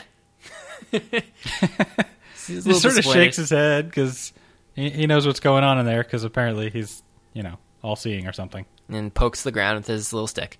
Uh, and you know, over on uh, be- uh, over back with our with our friends and fellows, uh, they had escaped uh, from the asteroid field, but run afoul of our uh, uh, little, little uh, Imperial force. They're being chased uh, by a star destroyer and some Tie fighters, and and being shot at. And then they come with the come, come to the. I'm sorry, not by any Tie fighters, just the star destroyer. And they come to the conclusion that they will turn around and they will ha- you know go right at the Star Destroyer because the hyperdrive isn't working. Unfortunately, um, the, uh, the the poor schmuck who's running the ship um, doesn't actually have radar that can detect where they go, and so they totally lose them, and they're anchored to the back of the bridge, uh, basically on the top of the little control tower thingy. Uh, which is a good plan. Good plan. Yeah, you, you hide in plain sight, basically. Yeah, yeah, and hopefully nobody sees you. Um, but the uh, Like the, the other Star Destroyers flying around near him. Yeah, well, I mean, all of the captains of those ships, especially Vader, all they ever do is stand at the windows and look out. They're bound to see something, but Yeah, no, but it's, it's like gray on gray Lego blocks. You can't really tell what's going on. Yeah, yeah, yeah. Uh, but they, uh, but Captain Needa, unfortunately, is all like, "Oh, I will go personally apologize to Vader myself." Um, bad news for Captain Needa. Uh, his apology is accepted. Uh, Yeah. and and that's code for your totes dead, bro. Uh, he's he's, but I, but I like the way they they cut it together. You don't see Vader choke him to death and stuff on screen and like a really long, prolonged, you know, like blah blah blah. I didn't mean to, etc. cetera, et cetera. We just cut right to apology accepted, Captain Needa, and he's like dead on the ground. I love it. And then the two Uh, guys come over and drag him off. yes, that was great. But um, it, was it me or was there no like like Vader didn't have his voice echoey thing on for when he said apology accepted? It it sounded different to me in the mix, but uh, maybe maybe it was just because the way he said it like softly or something. I don't know. Yeah. I didn't really detect any difference there. Oh, anyway, oh, we also missed a uh, uh, a slightly earlier, another brief cutaway back to Vader, where he he has his uh, holographic phone home to the Emperor, where the Oh. Emperor tells him uh, he's the son of Anakin, and he says, "How is this possible?" And he says, "You know, the I- first of the search your feelings and such." I forgot because they made the scene worse. Um, so they made the scene worse. How did they do that? they made it longer. Um, so what happened originally? Uh, the uh, eh, they they get out of the asteroid field so that they can send a clear transmission, and of course that constitutes their hologram Skype call. Uh, and uh, Vader dips down and kneels on the the pad thing, and then the Emperor's hologram appears. Originally, it was a totally different actor uh, who had different makeup, um, which gave him like these weird frog eye things. It was it was, it was very peculiar. Uh, I'm very happy about the way that they went for Return of the Jedi, but but this is but that was still how it was in this film. Um, even when you would watch it on the THX version and stuff in the 90s, uh, that that w- that was the case. It wasn't until the the special edition when they went and they changed it uh, to Ian McDiarmid um, and uh, put some makeup on him in the 90s and reshot it and then did it all digitally instead of with the like filming a TV set to do the fake hologram thing and cutting it out. Uh, w- which sticks out like a sore thumb compared to the other kind of holographic effects that are in here. I don't know if you've noticed, Dan. It's a little little cleaner, uh, Little and bit. yeah, and so they have him have this conversation with the emperor, and it goes on for a lot longer than the original conversation went on for. Uh, and uh, you know, Va- Vader's all like, "I can, we can be, he can be turned. What if he could be turned?" And it's like, "Ah, he would be valuable asset." and Blah blah blah blah. Uh, but but it, it's sort of long and rambling, um, and it didn't it, it didn't really need to be longer. I don't think. I don't know. George George, George just meddles with things, uh, but they they they had that scene, and this is where they come to the conclusion that he will capture Skywalker. Yeah, I found the uh, I found a, a screenshot uh, of the comparing the new version for the old version. Yeah, the uh, the old one, he kind of looked like a like a fly man or something. Yeah, the the bug eyes is really weird. That's very peculiar. Yeah, I I'm mean, glad they didn't I, do that. I didn't like that, but the the change is very different. Is all I'm saying. Uh, than, than That, that just uh, it would have made it very difficult to have a lot of scenes with the Emperor in another movie potentially. Oh yeah, for sure. And um, and I'm of course very happy with the performance of the Emperor in the following film. So I I, I am not like hugely angry about this change or anything, but uh, it, it is one of those things that sticks out a little, especially since they made the scene longer. They didn't really need to do that. Uh, they they uh, go on with the uh, Han and Leia on the back of the Star Destroyer, planning where they're gonna go next and what they're gonna do and whatever, because the uh, Imperial troops will dump all their garbage out their garbage chutes before they go into hyperspace, and they'll float away with the rest of the garbage.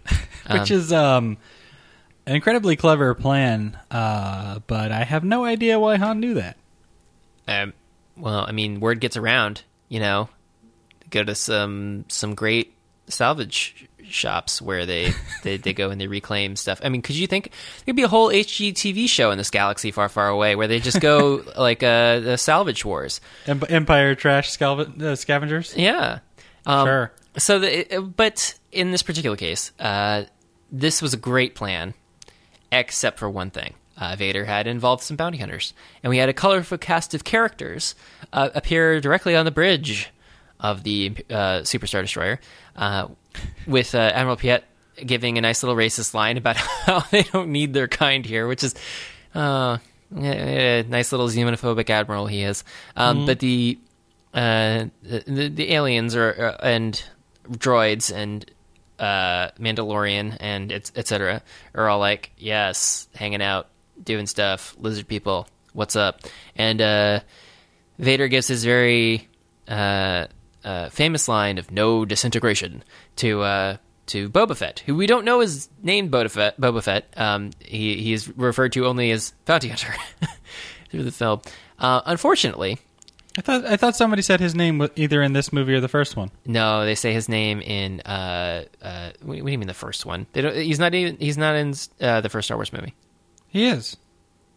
No, but he's he's not. He wasn't originally in that one. He he's in Return of the Jedi, and they say Boba Fett in Return of the Jedi. Are you sure we didn't see him in in the first one? I think they digitally put him in there, but he wasn't originally in it. Oh, that may be the case because I swear I saw him last week. No, he's walking around in the the the the the Jabba scene, Oh yeah, that's it. but he's he's I mean, he has nothing to do with it. They just green screened him in later. He wasn't even originally filmed. Um, he he was designed to premiere in this one, and I think it was Joe Johnston, I want to say, that designed him or something like that. Uh, someone who collects the trading cards can correct me on that. Uh, unfortunately, one of the weird things that they did is they replaced the guy's voice who did this originally uh, with a uh, with with the voice of Jango Fett from the prequel trilogy uh, when when Vader went back into this again. So just think of the number of times that he's revised things for just just no good reason and swapping out actors and stuff. I mean, could you imagine if you were uh, originally the voice or the actor in one of these things, and then you find out that like 10, 20 years have gone by and somebody's just replaced you? Uh, that, that would be uh, that would be rather peculiar.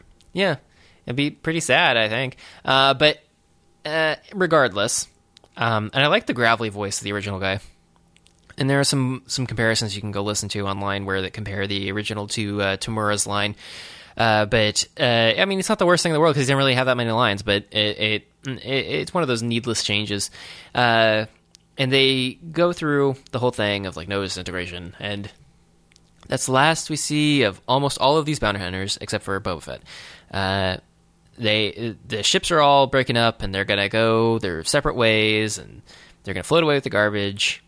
While they're floating, uh, another little piece of garbage is also there, um, and that it would be uh, uh, Boba Fett's ship, uh, Slave One, um, which also does not actually have a name in this, but you know, read enough Dark Horse comics and you come to know these things, and uh, so Han is flipping through his Rolodex about places they can go, and one of them is the Anoat system. It's where they are, and you know, not much there. I don't know how they got to a different system, like to the Anoat system from the Hoth system without a hyperdrive. I mean, were they next to each other? I mean, it seems like a like a really long way to go, but whatever. Maybe maybe it's like one of those places that has like double names, or it's like it intersects along like a certain axis or something like that. Uh, because they didn't go faster than light to go anywhere else, but they're in the Anoat system, and they're going to go to uh, uh, find find something else. And there's Bespin, um, and uh, Han explains the whole thing with him and L- Lando. They go back, and he doesn't trust him. He's a scoundrel, just like him. Uh, red flag, and so they they they make their way that direction, and uh, Boba Fett follows them. Uh, and Lu- Luke is very determined to get out of Dagobah, and he's all like, "My friends are going to be suffering and stuff, and I like really care about my friends." blah blah blah blah blah, whatever. I can help them, and they're like, uh, no, they're really just trying to get to you by torturing them. And he's like, yeah, that's why I have to go. It's like, no, that's why we're telling you not to go because they're just trying to capture you. Yeah, He, he really doesn't understand. no. Um, he, he he doesn't fully comprehend traps yet. Um, so the they uh, uh, and nor nor does he fully comprehend traps by the end of the film. Uh, but they uh, are not super effective at, dissu- at dissuading him from from leaving from his from his vision that he's had of them being in trouble. Uh, and then uh, you Don't, know, don't forget the, uh, you know, the, the, there is no try. Get, get your X-wing out of the muck. Oh yeah, yeah, yeah, yeah, yeah, yeah, yeah. There's no try, only do, et cetera, et cetera, et cetera. Judge me by my size, do you? Uh, this scene was very impactful for me when I was a kid because you know it's the kind of constructive thing where you're like, oh yeah, people underestimate me all the time, and I'm super great. Yeah, but you know that's not really the case. And then also the part where Luke goes into the back and just really like sulks dramatically while uh, Yoda takes it out of the swamp for him. Yeah, you know, te- teach a man to raise an X-wing from a swamp, and he'll learn to eat for I don't I don't know how that that goes, but uh, it doesn't it doesn't go well. They they they get it out, and then he's just like I want to leave. Um, so good for him. Uh, but they uh, over on Bespin, um, we get the really beautiful cloud shots that I've always liked since I was a kid the sunset like big cloudy stuff and the city floating there it's very dramatic and the music going it's really neat the double pod vehicle things make no sense but they're flying around uh, and they're patrolling for things and they sh- fire warning shots because that's what you do um, you just shoot at people uh, and they He, Hey. he didn't sufficiently radio ahead, so they were uh, they were freaking out a little bit. Yeah, and because you know what's definitely going to happen, a beat up freighter is totally going to totally going to cause problems. But they uh, they escort them over to the pad, and I, you know probably Lando was just telling them to give him a tough time, uh, and we get like. I want to say four shots of like sweeping vistas that weren't originally there. Uh, uh, you know, because originally they they landed on a map painting, and that was it. Uh, and now now they're just like, hey, hey, you know what? I could totally make a bunch of like buildings and stuff. and we could fly around the buildings. You know what? Wouldn't that, wouldn't that be cool? Yeah, Oh, you can do that one time? What if you did that more than one time? Oh my god, you're blowing my mind, man. you put And- some some really nice looking diffuse textures on all of it. Ah, goodness gracious. I, I, I, I just, I just want to take George aside and be like, we can figure out where they are. We don't need these. like, we, we totally, totally know where they are. Uh, and uh, it doesn't bother me as much as the other films that he's monkeyed with more. But this one, it just seems so needless because your eye is drawn to all this interesting stuff happening on the edges of the frame, and it's like, why did you do that? like, Well, that's not the point of the shot. I, a lot of a lot of the, the the cool stuff about this movie is the world building and the atmosphere stuff. So I, you know, s- some of those establishing shots, I could see where he would get the idea that we would enjoy more of it, but yeah, not not not these ones. Yeah, but you see enough that you can build it in your mind. You don't need to like see literally every single building and Oh, fly around it. Um, I agree. Yeah. Oh, also, uh, there, there was the one other thing that uh, will be important later is that when, when Luke finally storms off after they warned him, uh, really a bunch of times to not do it. Uh, Obi Wan says uh, he's our last hope, and uh, Yoda says there is another, and then we cut away and we go, huh, that's uh, hmm, fascinating. well, I mean, yeah. And there's the the lighting change, which I like, um, Mm-hmm. as the X-wing departs and they go to black, and then there's the light from the engine and stuff. It's very effective. Uh, but uh, Sebespin, they land on the map painting, and there's some digital augmentation to that one. Uh, and they're like, "Oh, nobody's come out to meet us. They don't like the feeling of this. Uh, You know, I got a bad feeling about this." And then the door opens, security guys come out, Lando. Very stern, and it really, you know, catches him off guard. And it's like, "How you doing, you old pirate?" Um, so that was a good impression. Do that again. how you doing, you old pirate? Uh, but anyway, Hugs and everything, and he's got a Yeah. cape on, but it's not a super long cape, so he's not he's not the worst of the bad guys. He's just like a halfway bad guy. yeah. Well, that's what that's why it's half a cape. Yeah, Yeah, isn't Um, that the rule? Like the length of your cape dictates how bad you are. yeah. Well, it's either a cape half long or a cape half, half short, depending on how you look at it. Whether you're cape domestic. Ow! Ow, that hurt, Dan. Why do why do you say those things?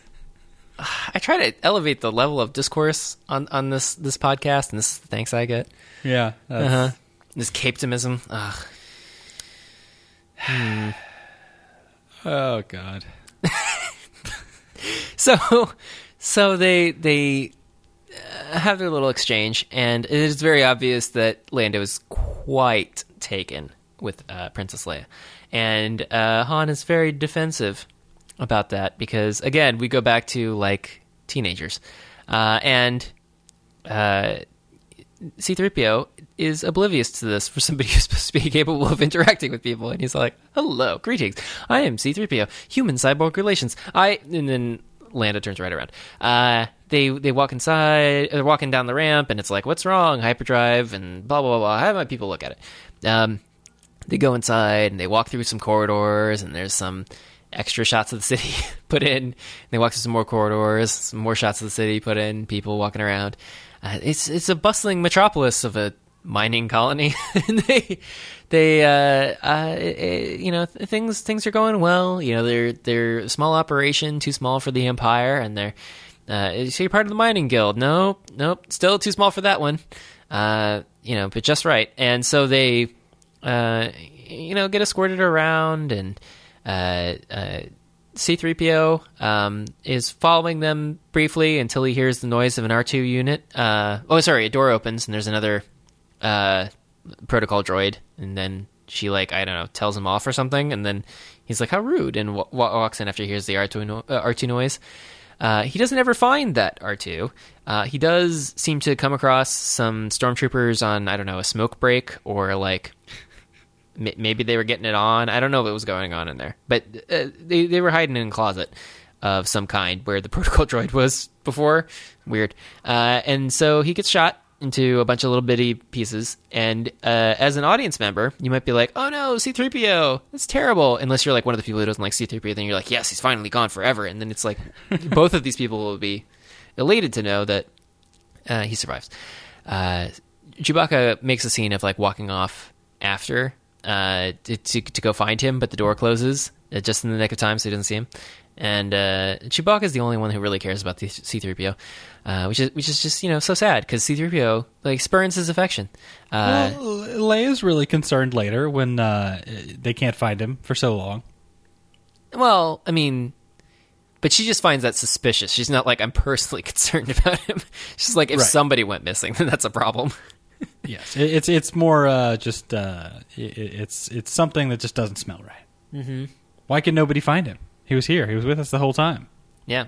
And so they they have their their scenes. She gets her braids. They have more establishing shots and stuff. I, I sweeping establish and camera moving stuff, and I, I just don't understand.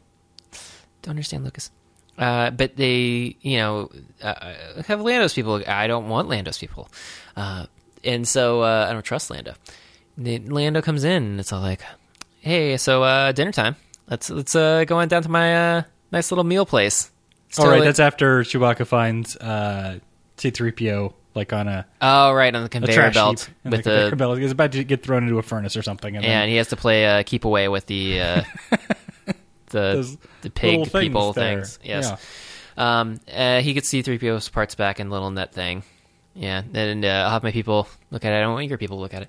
Uh, and so they go to the meal, uh, and uh, it turns out that uh, someone has joined them for dinner, and that person is Darth Vader.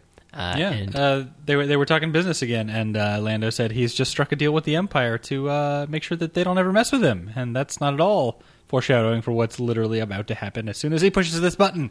Yes. And so the door opens. Vader is there, si- seating, seated, sit, sat. He's sitting down. I forgot the word for sitting for a second. Uh, but uh, hold on, I got to conjugate something. And so they, they if only I had a protocol droid. Don't But uh, forget to conjugate your space verbs. yeah, and so uh, which is curious because you know Vader doesn't really sit down a whole lot because he doesn't really seem very threatening when he's seated. Uh, but uh, he gets up very very slowly uh, and uh, extends his hand. Uh, palm out just in time to uh, catch a lightning, uh, catch, catch a laser blast with it or something. He doesn't really like deflect it; it doesn't go anywhere. But uh, it, it doesn't hit him. Um, and do it with the other hand, and then use the force to rip the uh, pistol right out of uh, Han's hand, and then invite them to uh, to dine with them. And uh, there's Boba Fett walks out of a I don't know cubby. Uh, he wasn't sitting down, and uh, the door closes. I really, I really, really, really, really, really, really, really, really, really want to know that whole dinner scene, but not not in an official way. Like I don't want them to add it to this film. That would be dreadful and boring and tedious. But in your mind, you can just construct all of these interesting scenarios what happened when that door closed. You Uh, think how- they actually had dinner instead of just like closing the door long enough to put cuffs on him and then uh, take him take him downstairs? Well, I, I have no idea. I mean, they could have. It could have been a very awkward dinner. Um, uh, it, it- you know, especially since Vader doesn't eat anything. Have you ever tried having dinner with somebody who's not eating anything? It's really weird. Oh, you get very so self conscious about how you're eating, and you're like, "Am I eating too fast? Are they looking at me eating?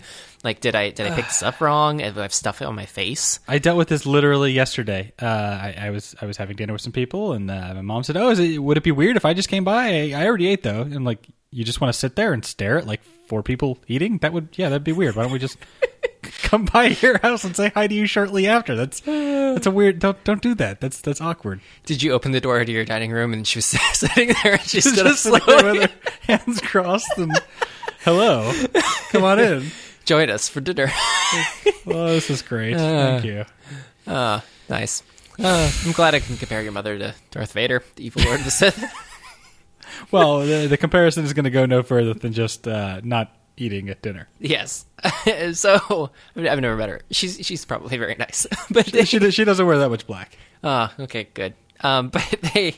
It's because you know Vader wears a little much. I mean, he's constantly going to funerals. I mean, I, he does kill a lot of people, so maybe yes. Um, He's a walking funeral. Yeah. He- yeah, it's a walking funeral. Nice. Uh, so they uh, they get slightly less nice digs now that they, that they've had this situation occur. Uh, and Han gets tortured on his, I don't know, bed bed of things that they found at a dumpster somewhere. it just seems like a bunch of random stuff that they put on a board and then had like a red light. It was it was I, I weird.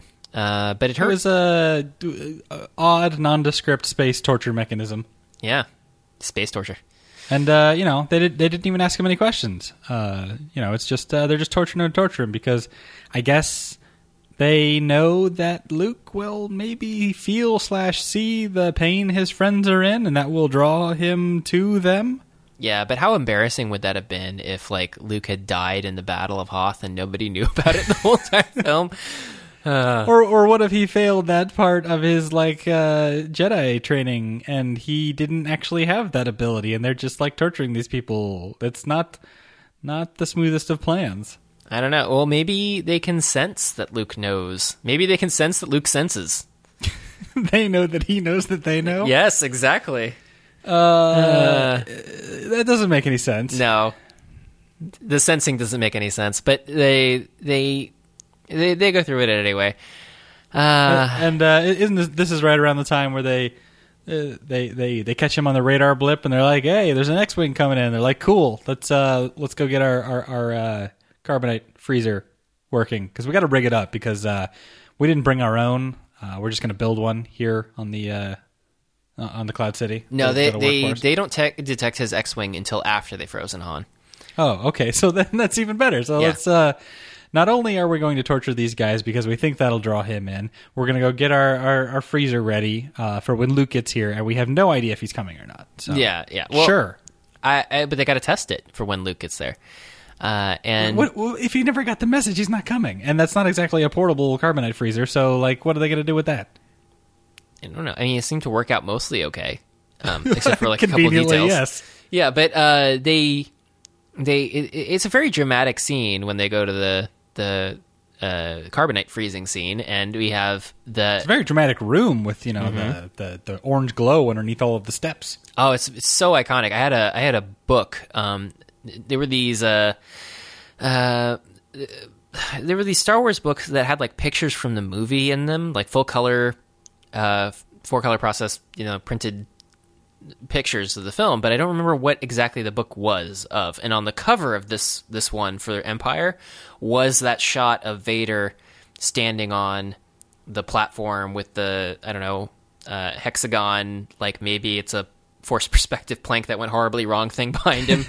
um, like uh, with the little orange bars on the steps underneath, it, it's it's very iconic. Uh, I, I I I really really uh, remember that from when I was a kid, and I, I really enjoy it. Uh, the design of this room is great. Uh, it also has grates in it, um, and so they. The only thing about this room that wasn't uh, perfect was all of the uh, the the corrugated vent tubing that spews uh, uh, dry ice everywhere. Yeah, I mean, what are you gonna do? I mean, corrugated tubing really peaked at Alien, but uh, so they they go through this process of uh, doing their test freeze uh, of, of of Solo, um, and uh, he gets a little icy, uh, and uh, well, I mean, there.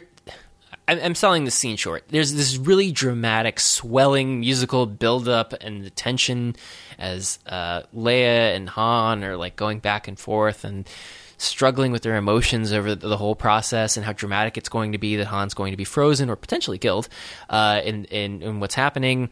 Chewie's freaking out and he's knocking stormtroopers left and right off of the platform. Um, and uh, Boba Fett's going to shoot him, and and Vader's like, "Nope, don't shoot him," uh, which is which is a curious use of Vader's ability to kill people is to to like use some discretion here, but uh, they they they have the, the the whole exchange, and then they uh, uh, freeze Han, and then knock him onto the uh, uh, knock him flat onto the big great platform thing, and they check on his vitals, and it's very it's so dramatic and iconic. I love the the whole the whole scene, how it all plays out. It's, Yeah, it's there's wonderful. the he, he's telling Chewie to calm down because he's got to take care of Leia now because he's got to be the man of the house because Dad's leaving and don't, you, you, you can't forget the uh, the I love you and the I know because that's again one of the, the most famous lines. yeah. That wasn't the original rating, um, but but it Yeah. but it it's it sticks with you. Uh, can can I ask you a question? Mm-hmm. Um, was Han in handcuffs? I don't actually remember, I believe he was. Mm-hmm. but he doesn't Which- have him when he he's all like got his fingers out and stuff. Yeah, yeah, yeah. yeah. So I, I just I just figured I'd point that out and just be a Wait, jerk. didn't they take him? Didn't they take them off when he got onto the thing to lower him into the thing? I don't think so because when he's Oh. down in the thing, he just sort of like throws his head back when the smoke goes. Like he doesn't really like move like he's not in handcuffs. I don't know. I'll watch it again just to be certain, but I'm pretty sure he goes into the thing in handcuffs and he's he's not handcuffed when he's Okay, Carbonite. well, it doesn't matter. it doesn't, doesn't matter at all. It really doesn't matter. Continuity. But uh, the i- i- af- after that, uh, Vader's all like, uh, "Bring bring Leia and the Wookiee to my you know shuttle," uh, and and uh, you know Lando's all like, "That wasn't part of the deal," and he's like, "I'm altering the original. Please, I don't alter it any further." Blah blah blah blah. Another Really- good line. But oh, yeah. uh, let, let's also uh, take a moment to, to talk about the, the freezing and the carbonite thing. The, the the reason he says he's doing it is because he wants to preserve the Emperor's prize. Uh, like like Luke is going to be a steak that goes bad by the time he gets back across the galaxy to deliver no, it. No, no, no. Uh, it's just that he knows that Luke can use the Force, so containing him is going to be a little difficult on a ship for a long voyage. So if he can just freeze him, then he doesn't have to worry about him acting up. Uh, he'll just be frozen. You can't use the Force to like get out of locks or like open things or knock over guards or anything like that.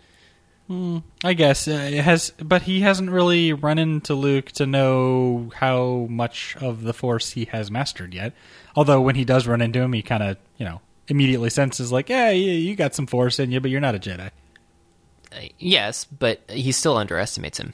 Um, and Luke is still able to mostly escape from him. Um, I I mean, well, actually, all of him escapes. Uh, just you know, not he doesn't. Luke doesn't personally keep everything. Right. Well, I guess I could Yeah. buy that maybe he was going to freeze him uh, because it would just be easier. But I, I don't know. It, it seems like a lot of effort for uh, potentially just capturing the guy and taking him with you. Yeah, well, whatever. It's a dramatic set piece. It's nice.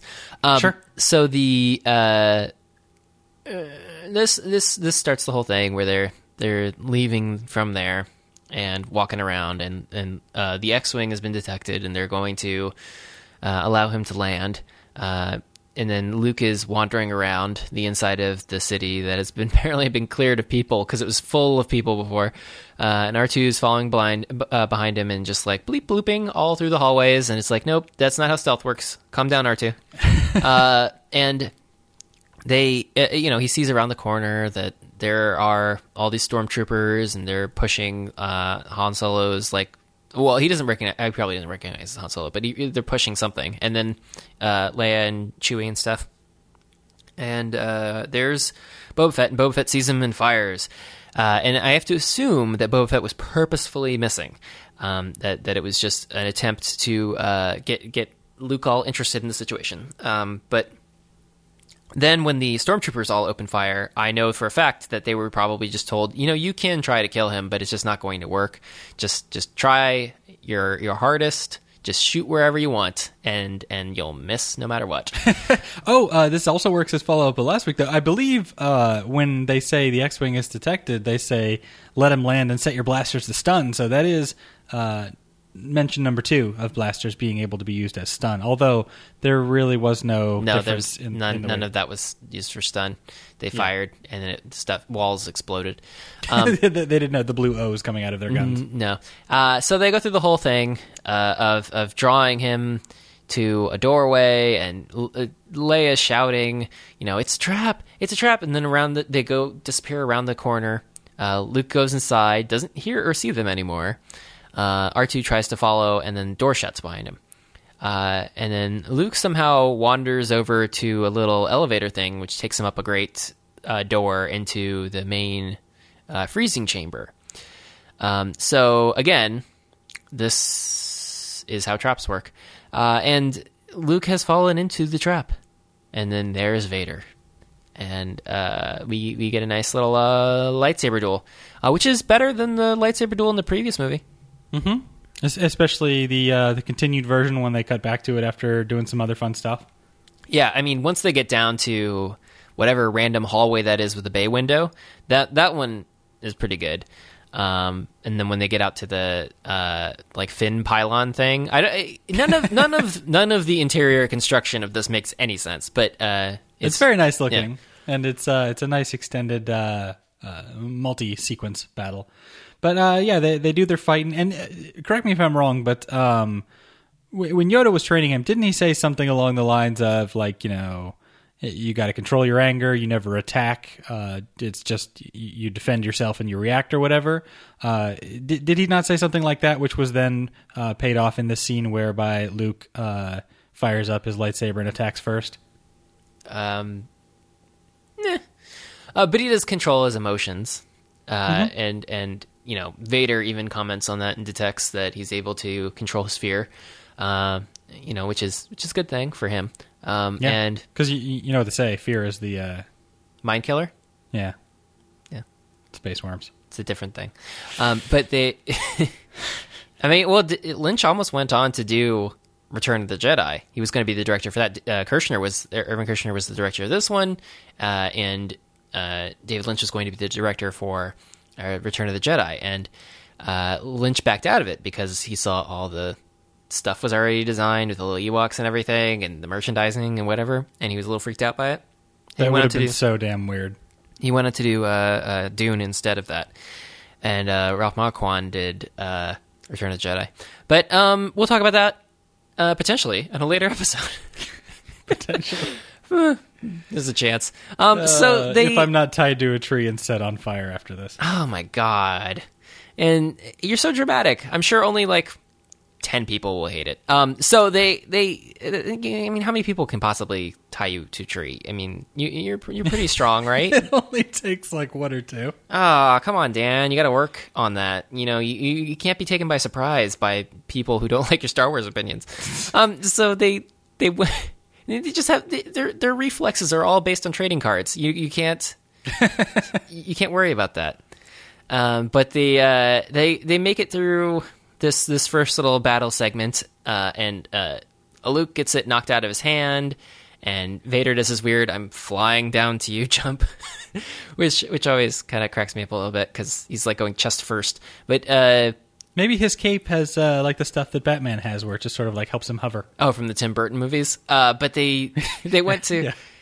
They they went to uh, the the bottom floor again, and then Luke walks backwards, and then Vader's like, "I'm gonna hit you," and then Luke's like, "Oh," and he flinches, and he falls backwards into the hole, uh, and uh, the carbon freezing process starts. All too easy. Uh, unfortunately uh, for Vader, uh, Luke is able to like super jump now. Uh, so, Super jump and hangs onto the cables because you know that was half of his training with Yoda was uh, climbing up vines. Yeah, and then Vader's like, "Well, this kind of ruins my plan." Uh, and then so they just resume their their fighting and stuff, uh, and running around and hiding and things uh, on the lower levels, uh, and uh, pursu- pursuing one another uh, th- through through that that area that has the the bay window. Um, the bay window is important because um, if you break the glass there, then you'll have a change in air pressure potentially, which could cause problems. Yeah. yeah. Meanwhile, in a hallway, uh, Lando has his troops, which were apparently hiding. Uh, he he calls them up on his his They're Apple like Rent a cops. They're not like Yeah. troops. He he he, uh, he, he sends uh, an iMessage from his Apple Watch, and the, and the dudes show up, and they, they take the stormtroopers captive, and they they free uh, Chewie and Leia, and Chewie immediately chokes Lando, uh, and then he, he he finally sputters out like he might still have time to go save Han Yeah. because they haven't loaded him up yet, so maybe It's, he should it's stop. choking amazing how fake choking works in movies. He did, he did a decent job of pretending, and uh, Yeah. once he let him go, he sort of fell to the ground with kind of like a "holy crap, that hurt a lot" face. Yep. Good job, Billy Dee. Yeah, and uh, you know, uh, well, what I like about this is that Leia and Chewie are a little reluctant to take his help uh, under these circumstances, even though technically uh, it seems very likely that he would be helping them. They they're just really mad at him, uh, and so they go to the they go to the platform um, to to go try and get Han back. Unfortunately, Han's being loaded up uh, on the thing uh, by the Imperial clerk, and then uh, the, the ship is taken off as they get out there, and then they just start shooting at it. Because the best thing would be if one of the engines went out uh, and it crashed, uh, I suppose. But they, they they shoot at it anyway, uh, and uh, realizing that this is sort of frustrating, and they should probably I don't know uh, come up with another plan um, to get out of here. They they decide to go to the Falcon. Good plan. I Yeah. mean, you know, it's uh, it's a way to escape. Yeah, and uh, they they uh, come across uh, R two, who is wandering hallways, um, and uh, you know C three PO is elated to see him from behind uh, Yeah. as he's being carried to and fro. Uh, and At least and- you're not in uh, a bunch of pieces or whatever. yeah. Uh, look what happened to me. Um, and so uh, back back down in the the undertunnels, uh, there there's the nice dramatic moment where we we see the force being used in a lightsaber duel to pull s- random pieces of lightweight stuff off of the wall and throw them at somebody. Um, And this is this is clearly the part that Luke was not prepared for. He's not uh, he's not comfortable with moving no, stuff I mean, around. you can tell he's not comfortable because he's turned exactly the wrong way, so it hits his back every time. they keep hitting him, and he's like he's swinging like somebody who can't hit a curveball, and it's all just bashing into him, and he's super frustrated. Yeah, it's it, it's a thing. Um, and then you know the bay window breaks and there's wind and uh, Luke gets sucked right out of there. And then the pressure normalizes and then Vader walks over and he's like, "Well, crap, I better go after him." And by go after him, he means figure out where he went and then go hide in the corner of a hallway. yeah. Well, you know that he might have gone down to the wind vane structure that's down there on the map painting, uh, and then crawled inside that thing that has a hallway that's curved, uh, exa- almost exactly like the hallway from upstairs, but it wouldn't have been inside of a straight wind vane thing. But whatever. And so they, they, they, he's hiding there, and I guess holding his breath so you can't hear him. and uh, pops up from behind a corner, surprise! And uh, they they bash it out uh, and uh, stuff out onto a a tower thing, and then you know Vader knocks off his hand, um, which is is a very famous thing to have happen. uh, you, this moment where he maims someone who is of some importance to him, as we come to find out, is revealed in this scene. Dan, do you wanna do you wanna tell the audience how this how this unfolds? Yeah, he's uh, Luke's trying to get away from him by by climbing out on the ledge, uh, which is you know where's he going to go? He's just trying to hide behind the thing, and uh, he tells him to join him. Um, you know, we can we can we can rule the galaxy together and stuff because uh, I, am your dad because Obi Wan lied to you. He, he said I killed him, but no, I, it's me. And then uh, this this is the second instance I believe of search of feelings. You know to be true and all that. Uh, and uh, and he says join me, and he says no, uh, and then he falls. Um, you forgot all the, the you're supposed to say, "I'll never." That's not true. That's impossible. No, you you gonna do any of that stuff. The uh, it, it takes a moment for the uh, the realization to wash over Luke. Mm-hmm. Uh, he, he goes from like, no, no, no, no, oh, oh, and then he gets really sad and whiny, and over and over again. Yeah. yeah. Tell me you killed him. Um. So. Uh, yeah, uh, and uh, it's of course one of the most famous scenes in, in all of the movies. You know, yeah. I, I, am your father. It's it's isn't it in all, like the AFI Film Institute whatever scenes or something? I have no idea. Probably. Uh, there's yeah. actually um, you know, the, that low angle shot of Vader like holding his hand out. It's a great shot. I think I actually of one of the things that I found in this house uh, when we moved in. Uh, that the previous tenants had left behind was an autographed photo of, I believe, the actor who was in the suit. Uh, oh, and it is that frame. Okay. So I, yeah, I, I have that here somewhere, and uh, it, it's it's a nice looking. Nice you have an shot. autographed photo from David Prowse in your I believe home? I do somewhere around here. Okay. I should probably find that. It would be good for you, you know this this show we do yeah, about I'm, this thing. You know, it's uh, it's probably not the only one of these things that has ever been signed. Oh, you you think? But uh, I, I found that rather peculiar. It was up on a high shelf, and you know, it's just piece of paper. So like, I guess they, they just didn't see it up there somewhere. Okay. Well, is it like an actual like photograph piece of paper? It's, it's like an autographed eight by ten. Okay. So why don't you have that like scanned and like saved on your Dropbox and like backed up on Backblaze? I mean, I, I think I have a picture of it that I took with my phone when I found it. Oh my god, Dan, you're the worst. It's around here somewhere. I didn't. I mean, like, I can understand why you didn't take photos of like your your your Kokopelli light switches, but but but that's something valuable that the the previous owner left behind. Yeah, uh, yes. How valuable is it? I have no idea. I don't. I, I don't trade in these things. Hmm. It's, it's for it's for all those uh, the playing card people. I'll um, uh, I'll frame it and I'll mail it to you. How about that? No, you you don't need to do that, Dan. I just want to just want you to take a photo of it for the show notes. okay. You you know this podcast? We do a podcast. Have yeah, you heard about it? Yeah. You heard mm-hmm. about this thing called a podcast? Yeah, I've seen this. You heard about this? Uh, so uh, the other thing is, um, on their way out, uh, Lando uses the PA system to like tell everyone on Cloud City, like, "Hey guys, uh, I, it's the owner here. I kind of lost control to the Empire, so you guys should totally leave." And then uh, uh, R2 tries to interface with the computer to get some info and ends up uh, hooking up to a power outlet for some reason um, which you know C-3PO says, "How am I supposed to tell the difference between a computer terminal and a power outlet?" Even though Lando's there, and you know he kind of like runs the place, so maybe he would know the difference, but he didn't feel like telling R2. Well, also R2 uses a different appliance to try to use that, so R2 knew it wasn't even like the same kind of port, but whatever. Um, so, uh, but there was this uh, we, we you glossed over one part of the the end of that scene where he's reaching out uh, to Luke, and then Luke looks over the edge at the bottomless void, and then looks back at this man who is his father, who just chopped off his hand, and he says, "I'm going to take the bottomless void," and he jumps off uh, towards oblivion, and then there's this scene where David Prowse in the Darth Vader costume is just like, ugh. like drops his hand. He's like, what a disappointment.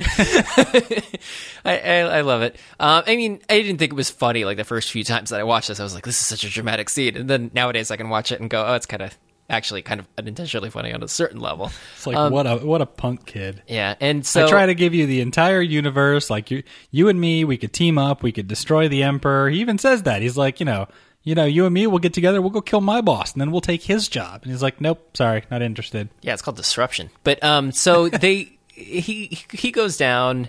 Um, gets sucked out uh, a little chute or something, you know, that's supposed to like I guess clear obstructions or whatever, and then drop down another chute, and then outdoor, which has a, a weather vane underneath it. Um, There's just a lot of random stuff. Uh, fortunately, because you can hold on to things, but uh, the, the door closes. All the other little parts of the door close, except the one he's holding on to. That's the last one. That one's just like, nope, gotcha, sucker. Uh, and he's stuck out there. All He by lands on a lands on a TV antenna, and uh, he, he's screwing up somebody's uh, reruns Jeopardy, just scrambling their UHF feed. Yeah, I suppose. Um, and so the uh, uh, unfortunately, Lucas decided to add again. This is not Irvin Kershner doing this in the original. This is Lucas saying, "Hey, you know what would be great if we had scenes of Darth Vader getting in his car, driving back to his office, and parking his car." We, before it just cut to Vader had left Cloud City and was back on Star Destroyer, and then now now he's like, you know what we need? You see him walking to the shuttle. We need the shuttle. He gets on the shuttle. He takes the shuttle up. He lands in the docking bay. He gets out of the shuttle. He walks down to greet like some people, and then he goes uh, off to the bridge. And it's like, what? What? Why? Why do we need all these scenes? What did it do? Uh, I, don't- I don't Because we, we needed to see him get all the way back to his window so he could peer out, and then he could realize that uh, Luke was still around. you, you know when, when we talk about the magic of editing when we talk about how you know you don't need to show every single step this is one of those things where they did it right originally and they didn't show every single step and then later on some guy went back in and said hey you know what? I really want to make sure the audience knows that he got into this shuttle and he went back up to his ship and then he docked his sh- uh, on, on, into the docking bay and he got out and he walked past exactly these people who greeted him in the in the, in the little docking bay area and then he went back to the bridge. Just want to make sure you guys know that that had happened. In, in the original, did he did he at least have the line about like prepare my shuttle to take me back to the Star Destroyer or whatever? yeah well he had that line but we didn't see any of the scenes of him doing that Well, yeah, that I mean Yeah. that's all you would have needed. So yeah, the yeah uh, exactly yeah, I'm, I'm with you. That was stupid. Well, I mean, it, it's superfluous in a two-hour-long movie. You need to get you need the guy. He's parking his car, um, and so the uh, uh, it's it's a good thing it's not about Vader's road trip, and we get to you know see see like every stop along the way. Well, you know, it's a very uh, slow trip back, and he's got time to think, and he's bummed about uh, the fact that uh, he lost his son. He, he's he's either dead or missing or something. He doesn't really know. Yeah, and uh, so back on uh, Bespin Cloud City, uh, Leia and Chewie and Lando and C-3PO and R2D2 had piled onto the Falcon and left, and they're flying away in the clouds and they're being chased by some Tie fighters. And uh, Leia's all like, uh, Luke is trying to communicate with with Ben, and it's not working out. And Ben's all like, Nope, too busy. Um, Yeah, too just busy. Ben said if you're gonna if you're gonna go fight uh, Vader, you're gonna do it on your own. I can't I can't intervene. Yeah, because that's that's what being more powerful than you possibly imagine means. Being like pouting that he that he didn't listen to him. Um, I like and that he said like I, I won't be able to help you there. Like what help was he going to be if he wanted to? Is he going to be like hit him in the knee right now? Or you know, it's like he's just a voiceover. He's not going to like show up and like grab his hand and swing the lightsaber for him. no, but it, but he could have like popped up and like surprised Vader Surprise and be like Vader, like over here, just tap him on the shoulder to freak him out. booga booga booga. I got your nose. Oh, that's that might actually come off. yeah, what the? It did. Uh, But um, so uh, anyway, um, other than taunting from beyond the grave, um, God. the the the uh, uh, Le- Leia is able to pick up on this, and she's like, "We got to go back. I know where Luke is." And Lando's like, "Go back? That's stupid." And uh, and and Chewie's like, "Yeah, that's stupid." And she's like, "Shut up." And she and then all of a sudden Chewie is like, "Well, I agree with you more than I like Lando, so I'm going to totally do what you do, and I'm going to yell at Lando now." Uh, and they they turn back around and they go pick up Luke, and there's the dramatic scene with the airlock opening on the top, and Lando goes up in the chute, and he's got the little breather thing on, and he And the harness, don't forget the harness because safety Yeah. first. yeah, yeah, yeah. You don't want to you don't want to fall off your cloud city, uh, or ship underneath your cloud city. Uh, and he uh, gets Luke down, uh, gets him back inside the ship, and they put him in a little medical thing with a shiny blanket and stuff. Uh, and they uh, have the whole thing with the cockpit, and they're getting out of there. And I have to ask, these Tie fighters have been shooting at them for like 15 minutes now at least, and it's shooting it the whole way back up into orbit and everything. It's just like, what what exactly is it about Tie fighters that's so threatening?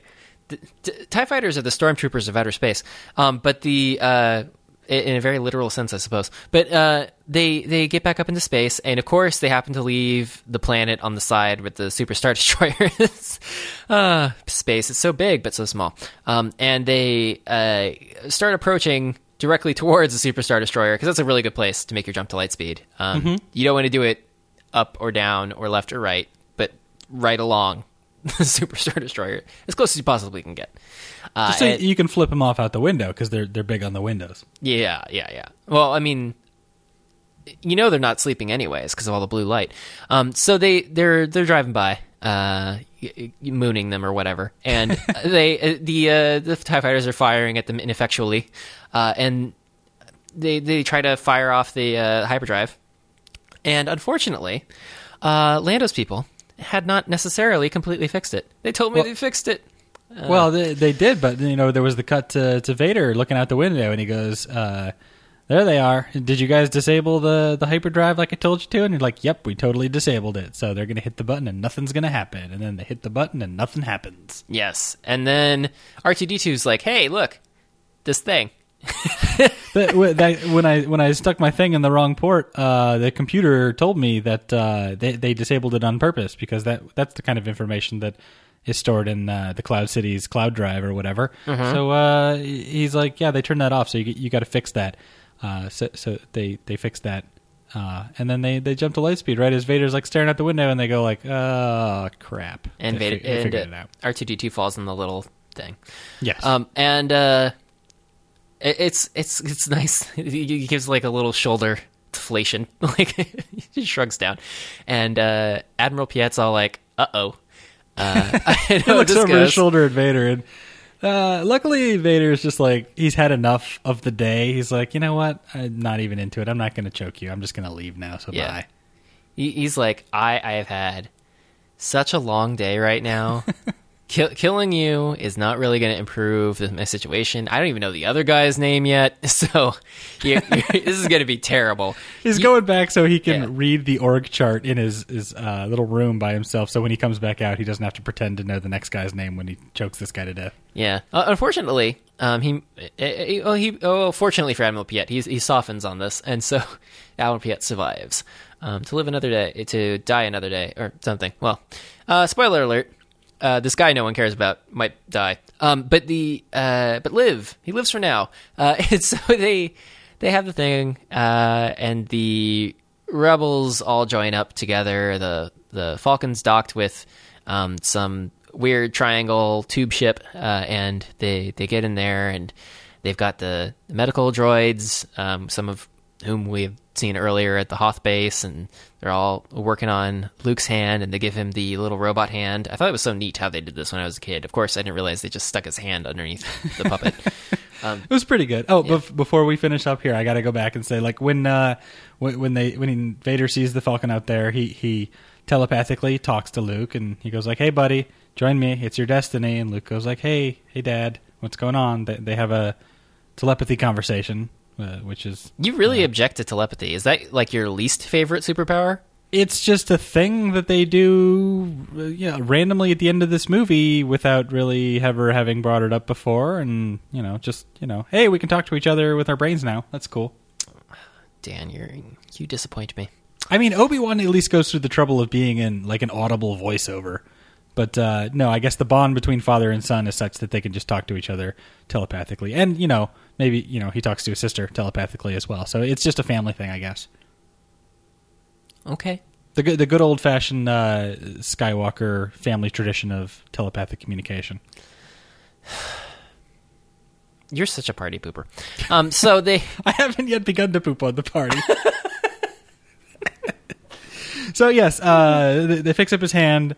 Um, Lando and Chewie are going to go after uh, Boba Fett and find Han, uh, and then on uh, Tatooine, the rendezvous on Tatooine. right, they're they're going to meet back up there. But uh, they they take off and they, they stand and look out the window as the the Falcon flies away, and then then that's the end.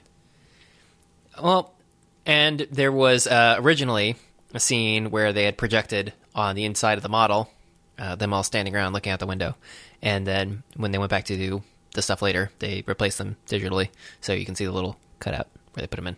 Um, but uh, it was impressive for the time, and uh, I I liked the the galaxy shot that where they're looking out over the big spiral galaxy out there. Um, when I was a kid, I thought that was very impressive. Uh, that they could do something like that convincingly on on uh, film. Like, how did they how do they do that? How do they even pull off this magic? Um, of course, you know they did because they they put it all on like a disc and spun it around. So anyway, it doesn't matter. Um, so it's it's neat. I like it, and the, the music's going, and it's dramatic. And while things are a little down, like it's not great, things things are not super awesome. Everybody's mostly okay. Like, But mostly. very little has been resolved, but a lot has changed. Yes, yes. There there is an evolution in uh, the story arcs of these characters, even though um, the war is not over. Uh, the Star Wars. I don't know why that's plural, but it, it, that that is not over. Um, right. So, in terms of the plot of this movie, not a ton has changed, but for the characters, uh, Han and Leia got their their their love thing going on. Uh, Luke is kind of sort of on his way to to being a Jedi. Uh, Princess Leia, yeah, again, her thing with Han. That's that, that's about it. We we met Lando. Uh, he was a jerk, and then he tried to be nice. Uh, and then you got you know three PO and R two and Yoda and Chewbacca. Yep. And uh, you know, Vader's doing his thing uh, to varying degrees of success. Uh, he he he's trying to make a connection with the family, but uh, you know, he's still just a big bad guy jerk. But um, Well, I, I feel I feel he is more he is more interesting in this film than he is in the first film. Like if you compare him to what we watched last week, uh, where he's just sort of like menacing and like walking indoors and going, "Whoa!" You know, I was about the the student, now I'm the master, and et cetera, et cetera. yeah, Um, he, he's certainly got a little bit more of a personality to him in that he uh, thinks and acts in ways that could be in his own personal best interest, not necessarily just like following orders or just you know uh, military protocol. But he's he's doing things that uh, are his decision, not necessarily just because the emperor told him to. Well, also there's a there's a certain there's a little bit of a streak of humanity there, because he also uh, like the emperor also wants him to kill Skywalker, and he's like, well, what if we turn him? Like, I don't really want to kill my son, basically, but Right after he finds out that he is him, he- he is his son. So, Yeah. yeah, that's uh.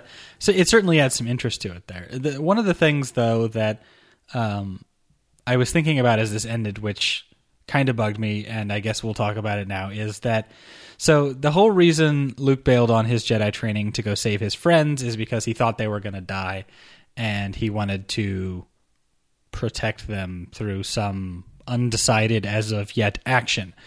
As soon as he gets there and sees his friends, um, he kind of gets like ushered off into the room with Vader. But like, rather than like trying to escape and go meet back up with his friends and like help him out, he just like fights Vader, and then he continues to fight Vader, and then he continues to fight Vader, and he kind of just like doesn't address the fact that his friends might actually be still in peril. He's just like, uh, I got to do this because this is all I know how to do, or this is the only thing I can think of. I'm just going to fight this Ah. guy who's probably going to beat me up. I completely disagree with you because uh, he he he he is not going to really effectively be able to run away from Vader in this contained environment that they're in, um, and, and go save his friends because Vader is going to pursue him uh, and possibly draw more uh, unwanted bad things towards his friends. So it's, it's not really necessarily helping him if he goes and joins back up with them. Um, as well as Vader's the been pursuing him the entire time. well, he doesn't both know, movies. He doesn't know that. okay, I Well, guess. they they didn't have a conversation about it. He doesn't know that Vader is personally pursuing him. Uh, he he knows from what Yoda and uh, Obi Wan told him that Vader is trying to draw him out by torturing his friends. Um, so, if anything, he might think that his friends are more safe by him not being around, uh, and by him engaging with Vader, and then you know trying to defeat him, so that way his friends will be safe. but he saw his friends being like ushered away by the stormtroopers and uh, Boba Fett, that whole like line of folks there before he gets pushed into the little room. So he saw that they yeah, were and then the room in door is potential locked, jeopardy. and the room door is locked, and he's stuck inside of this giant metal tube with uh, with Vader. Yeah, but he's got a lightsaber. Cut through the door. Dan, I don't know why you're so fixated on this. Like, it it it doesn't make a ton of sense to me that in his efforts to save his friends, he just ignores his friends. he's not ignoring them. He, one of the biggest threats that's on Cloud City is Darth Vader. Run away from him.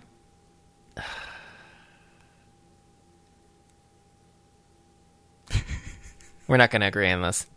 I don't think we are, but no, it uh, it was just one of those things that um, maybe there is enough justification in that, uh, li- like you said, he's keeping the danger away from his friends, but he doesn't know that. Like he's not, he, he hasn't even seen his friends for more than like a blink of an eye before he got pushed into that room, so he doesn't know the status of them. He has no idea that Han's been frozen. He has no idea what's going on. He doesn't know what he needs to do in order to help them. He just goes after Vader and then continues to fight him. Well, he knows they're not currently being tortured because he could sense that before. Did he take the moment to close his eyes and like try and sense to see if they were still in jeopardy when he got there? Oh, God, Dan, you're just. I'm just gonna. I'm just gonna. I'll tie you to that tree myself. I'm not saying this is the biggest deal in the world. I'm just saying, you know, the things he does are, you know, while they are awesome in this movie, they are not necessarily the things he set out to do. Are you still there? I know. I'm just. I'm just. I'm controlling my. My rage. He helps. He helps them escape. Yes, well, most of them. Uh, but that's that's mostly through just sort of accidental means. Actually, Lando helps him escape more than he does necessarily. If it wasn't for Lando, he would have failed. If it wasn't for Lando, lots of things in this movie would be different, Dan. you, can't, you can't just. You can't just say, "What if Lando did this one thing?" I'm just saying it's it's arguable that Lando had a bigger impact on this than Luke Skywalker did. Uh huh. Well, I mean, he also got his friends captured, so you could you could look at it that way.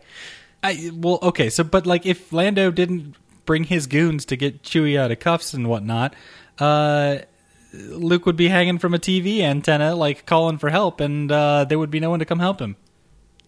Yes, but also if Lando had warned his friends who were approaching, "Hey, don't come down here," then then things would be different as well. Well, they were already too close; they didn't call ahead. I don't know. It, uh, Uh, yeah, there there are there are things. I, you know, It's it's my- just not the smoothest of things. I, I, I, mm, uh, mm, mm. I have pro- my, my my minor issues with this film are completely different from your issues with this film. Um, what, what are what are your issues with it? I, I, I just think that it's been overly built up as adult and serious, where there are those moments where it is more, a little more juvenile than, uh, than some some might think, and that nostalgia does de- does heavily color your viewing of the experience. Uh, and that if you're if you were to put an adult who had never seen Star Wars down and make them watch this, would it be as emotionally impactful as somebody who grew up with it as a kid? And I'm not sure that's the case, uh, especially when you get to like puppets and stuff. Uh, I, I, I, I don't, I don't know how that works out, but um, I mean, I, you know, still like it, but uh, as, as far as it being like one of the most adult and serious and amazing films that's ever been made, et cetera, et cetera, et cetera, so on and so forth, uh, I, I don't know if I would put it in that category. Well, uh, I don't I don't know if that that sentiment goes all the way back to the original theatrical release, but I can imagine after having seen the first one where you've got good guy versus bad guy, and then you've got this one where it's again very dramatic, and then you get to the end there, and it turns out to be a much more personal story than just good guy versus bad guy, and you're just you sort of see that you know the I am your father moment. You go, oh crap, this just got a whole lot more intense than it already was, which you know to a certain extent it already was.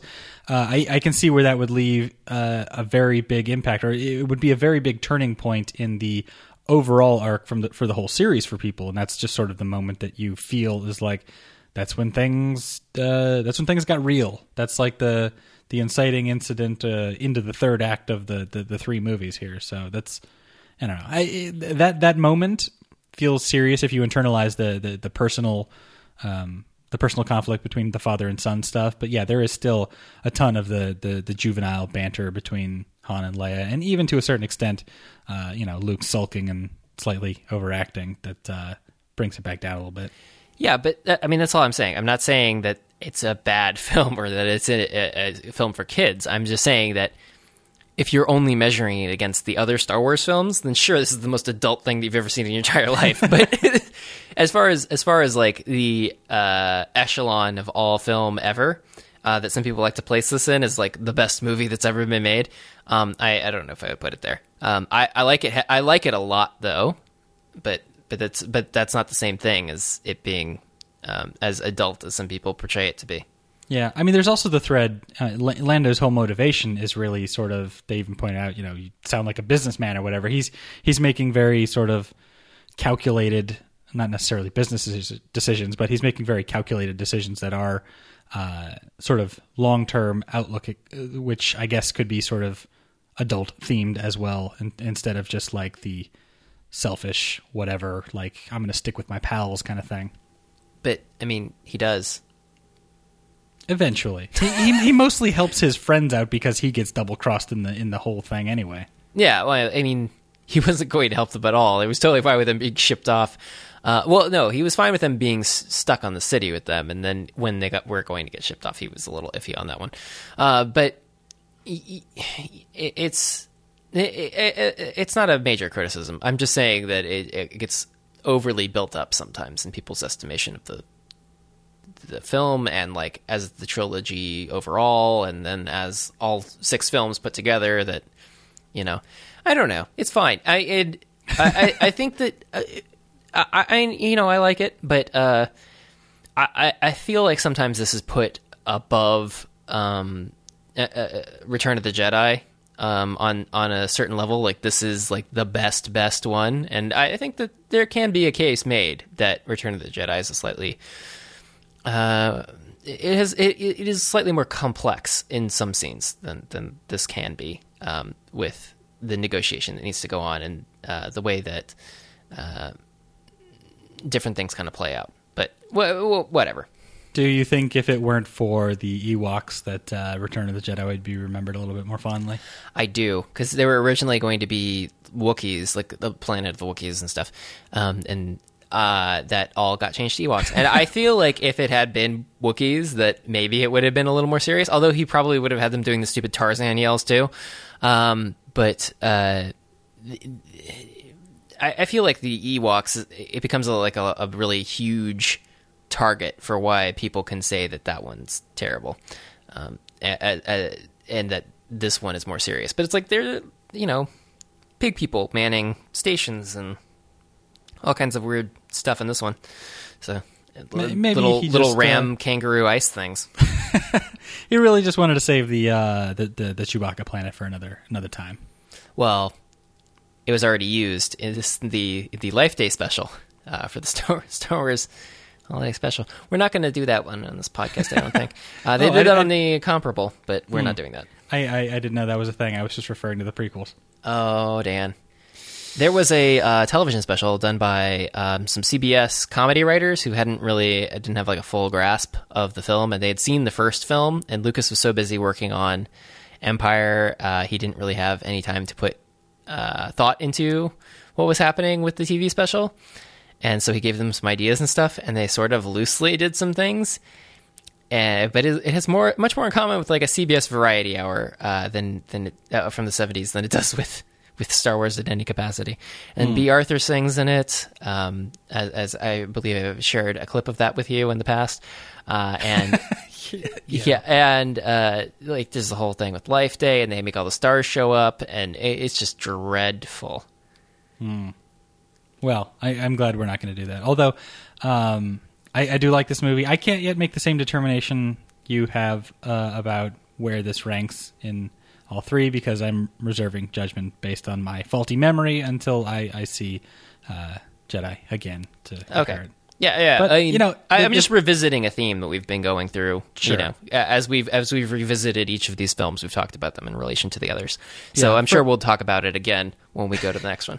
Absolutely. And the thing about the um, the elevated status of this movie, potentially from my apparently distant outsider's perspective, um, it's a little hard for me to see in that kind of all of Star Wars is up on a pedestal. Maybe Empire is just on a slightly higher pedestal. I would I would say that's fair, but I mean most of the time people say Star Wars is on a pedestal, and then they say that prequels are not really Star Wars. So that it's a it's a weird pedestal. It's a half pedestal. Yeah. So, any other thoughts, or have we? Uh, No, I think I think we beat this pedestal to death. Let's let's get in our um our shuttle. Ready my shuttle, and then we'll have like ten minutes of me getting back to the shuttle. it's a nice looking shuttle. Yeah, it's a So really it neat. was I like, the one with the the foldy wings, right? Yeah, well, and that was originally designed for Return of the Jedi for the opening scene, and he liked it so much he put it back in this one. Uh, you know, it's it's really just for continuity because uh, it's in the it's in the later movie, so you got to put it back in the earlier movies, so it all flows together better. oh yeah, and then when you go back and you do the prequel movies, then you got to go back and change these movies again. Right. So it's all one cohesive thing. Nothing about this is cohesive. It's more Disneyland than a movie series at this point. Got to make sure everything matches. Uh, it it is a mess. I'm I'm really curious to see what happens going forwards in the next 20 years. Like what revisions will be made. Um, To the old ones? Yeah, I don't know. Will Disney just like leave it all alone and it'll just be exactly as it is right now? Or will they go? Hope so. Well, no, no, but or were they gonna? Are, are they gonna go and oh, you know, that Jabba scene's not really holding up with anybody? Like, and- could you imagine how that Jabba is gonna look in 20 years? Um, Well, especially once they go to 4K, yeah, that's not going to work out so well. Yeah, so are they going to revise that or are they going to remove that? Are they going to do the we're going to go back to the despecialized and then they lose out some of the things they made slightly less terrible when they when they changed this because there were some beneficial changes when they did the special edition of cleaning up matte lines and effects and stuff that uh, didn't quite work out. There were just some really huge disadvantages to things that got mucked with for no reason.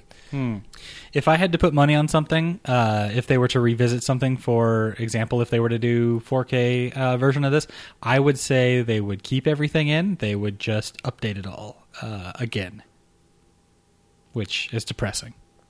You mean just rescan the film stock and then like recomposite everything? Yep. Uh, this is probably for the best. I mean, I still I still see some black edges around like some of the stuff in the Hoth battle. Um, and the uh, exploding speeder has some dark edges around the flames and stuff. Where that's not exactly how that would work because it would be it's over the bright snow, so it would just be brighter than the snow. But whatever. Yeah. There was Uh, another um, Millennium Falcon uh, like POV shot behind the the drivers where the black levels of everyone is really lifted compared to what's outside, but that was yeah, it's just because there's so many layers. I think it was one of the Cloud City shots where it was like orange behind them or something and they were like purple shadows. It was odd. Well, and there's uh, when the walkers are first seen in the distance. There's like that big snowy, like uh, foggy cloud thing obscuring the horizon, and then there's these little tiny uh, black things on the horizon moving forwards. They wouldn't actually be that dark, um, so they would be a little lifted from that. Although you wouldn't really see them stick out. So I don't know if they would ever change that, but uh, it, it shouldn't be as dark as it is Yeah. for atmosphere. Maybe, uh, maybe they should put us in charge of the 4K remastering of this. No, I. D- could you imagine the death threats we would get from people? Well, you'd have to, uh, you know, do it under a pseudonym or something. Okay. I mean, I'll- Joe Steele's not your real name anyway. Yeah, I know. I'll be Dan Sturm and you be uh, Luke Skywalker, and then we'll edit the film that way. Okay, that works. Th- then both of us are safe. Sure. S- Send your send your hate mail to uh, Ice Planet Hoth.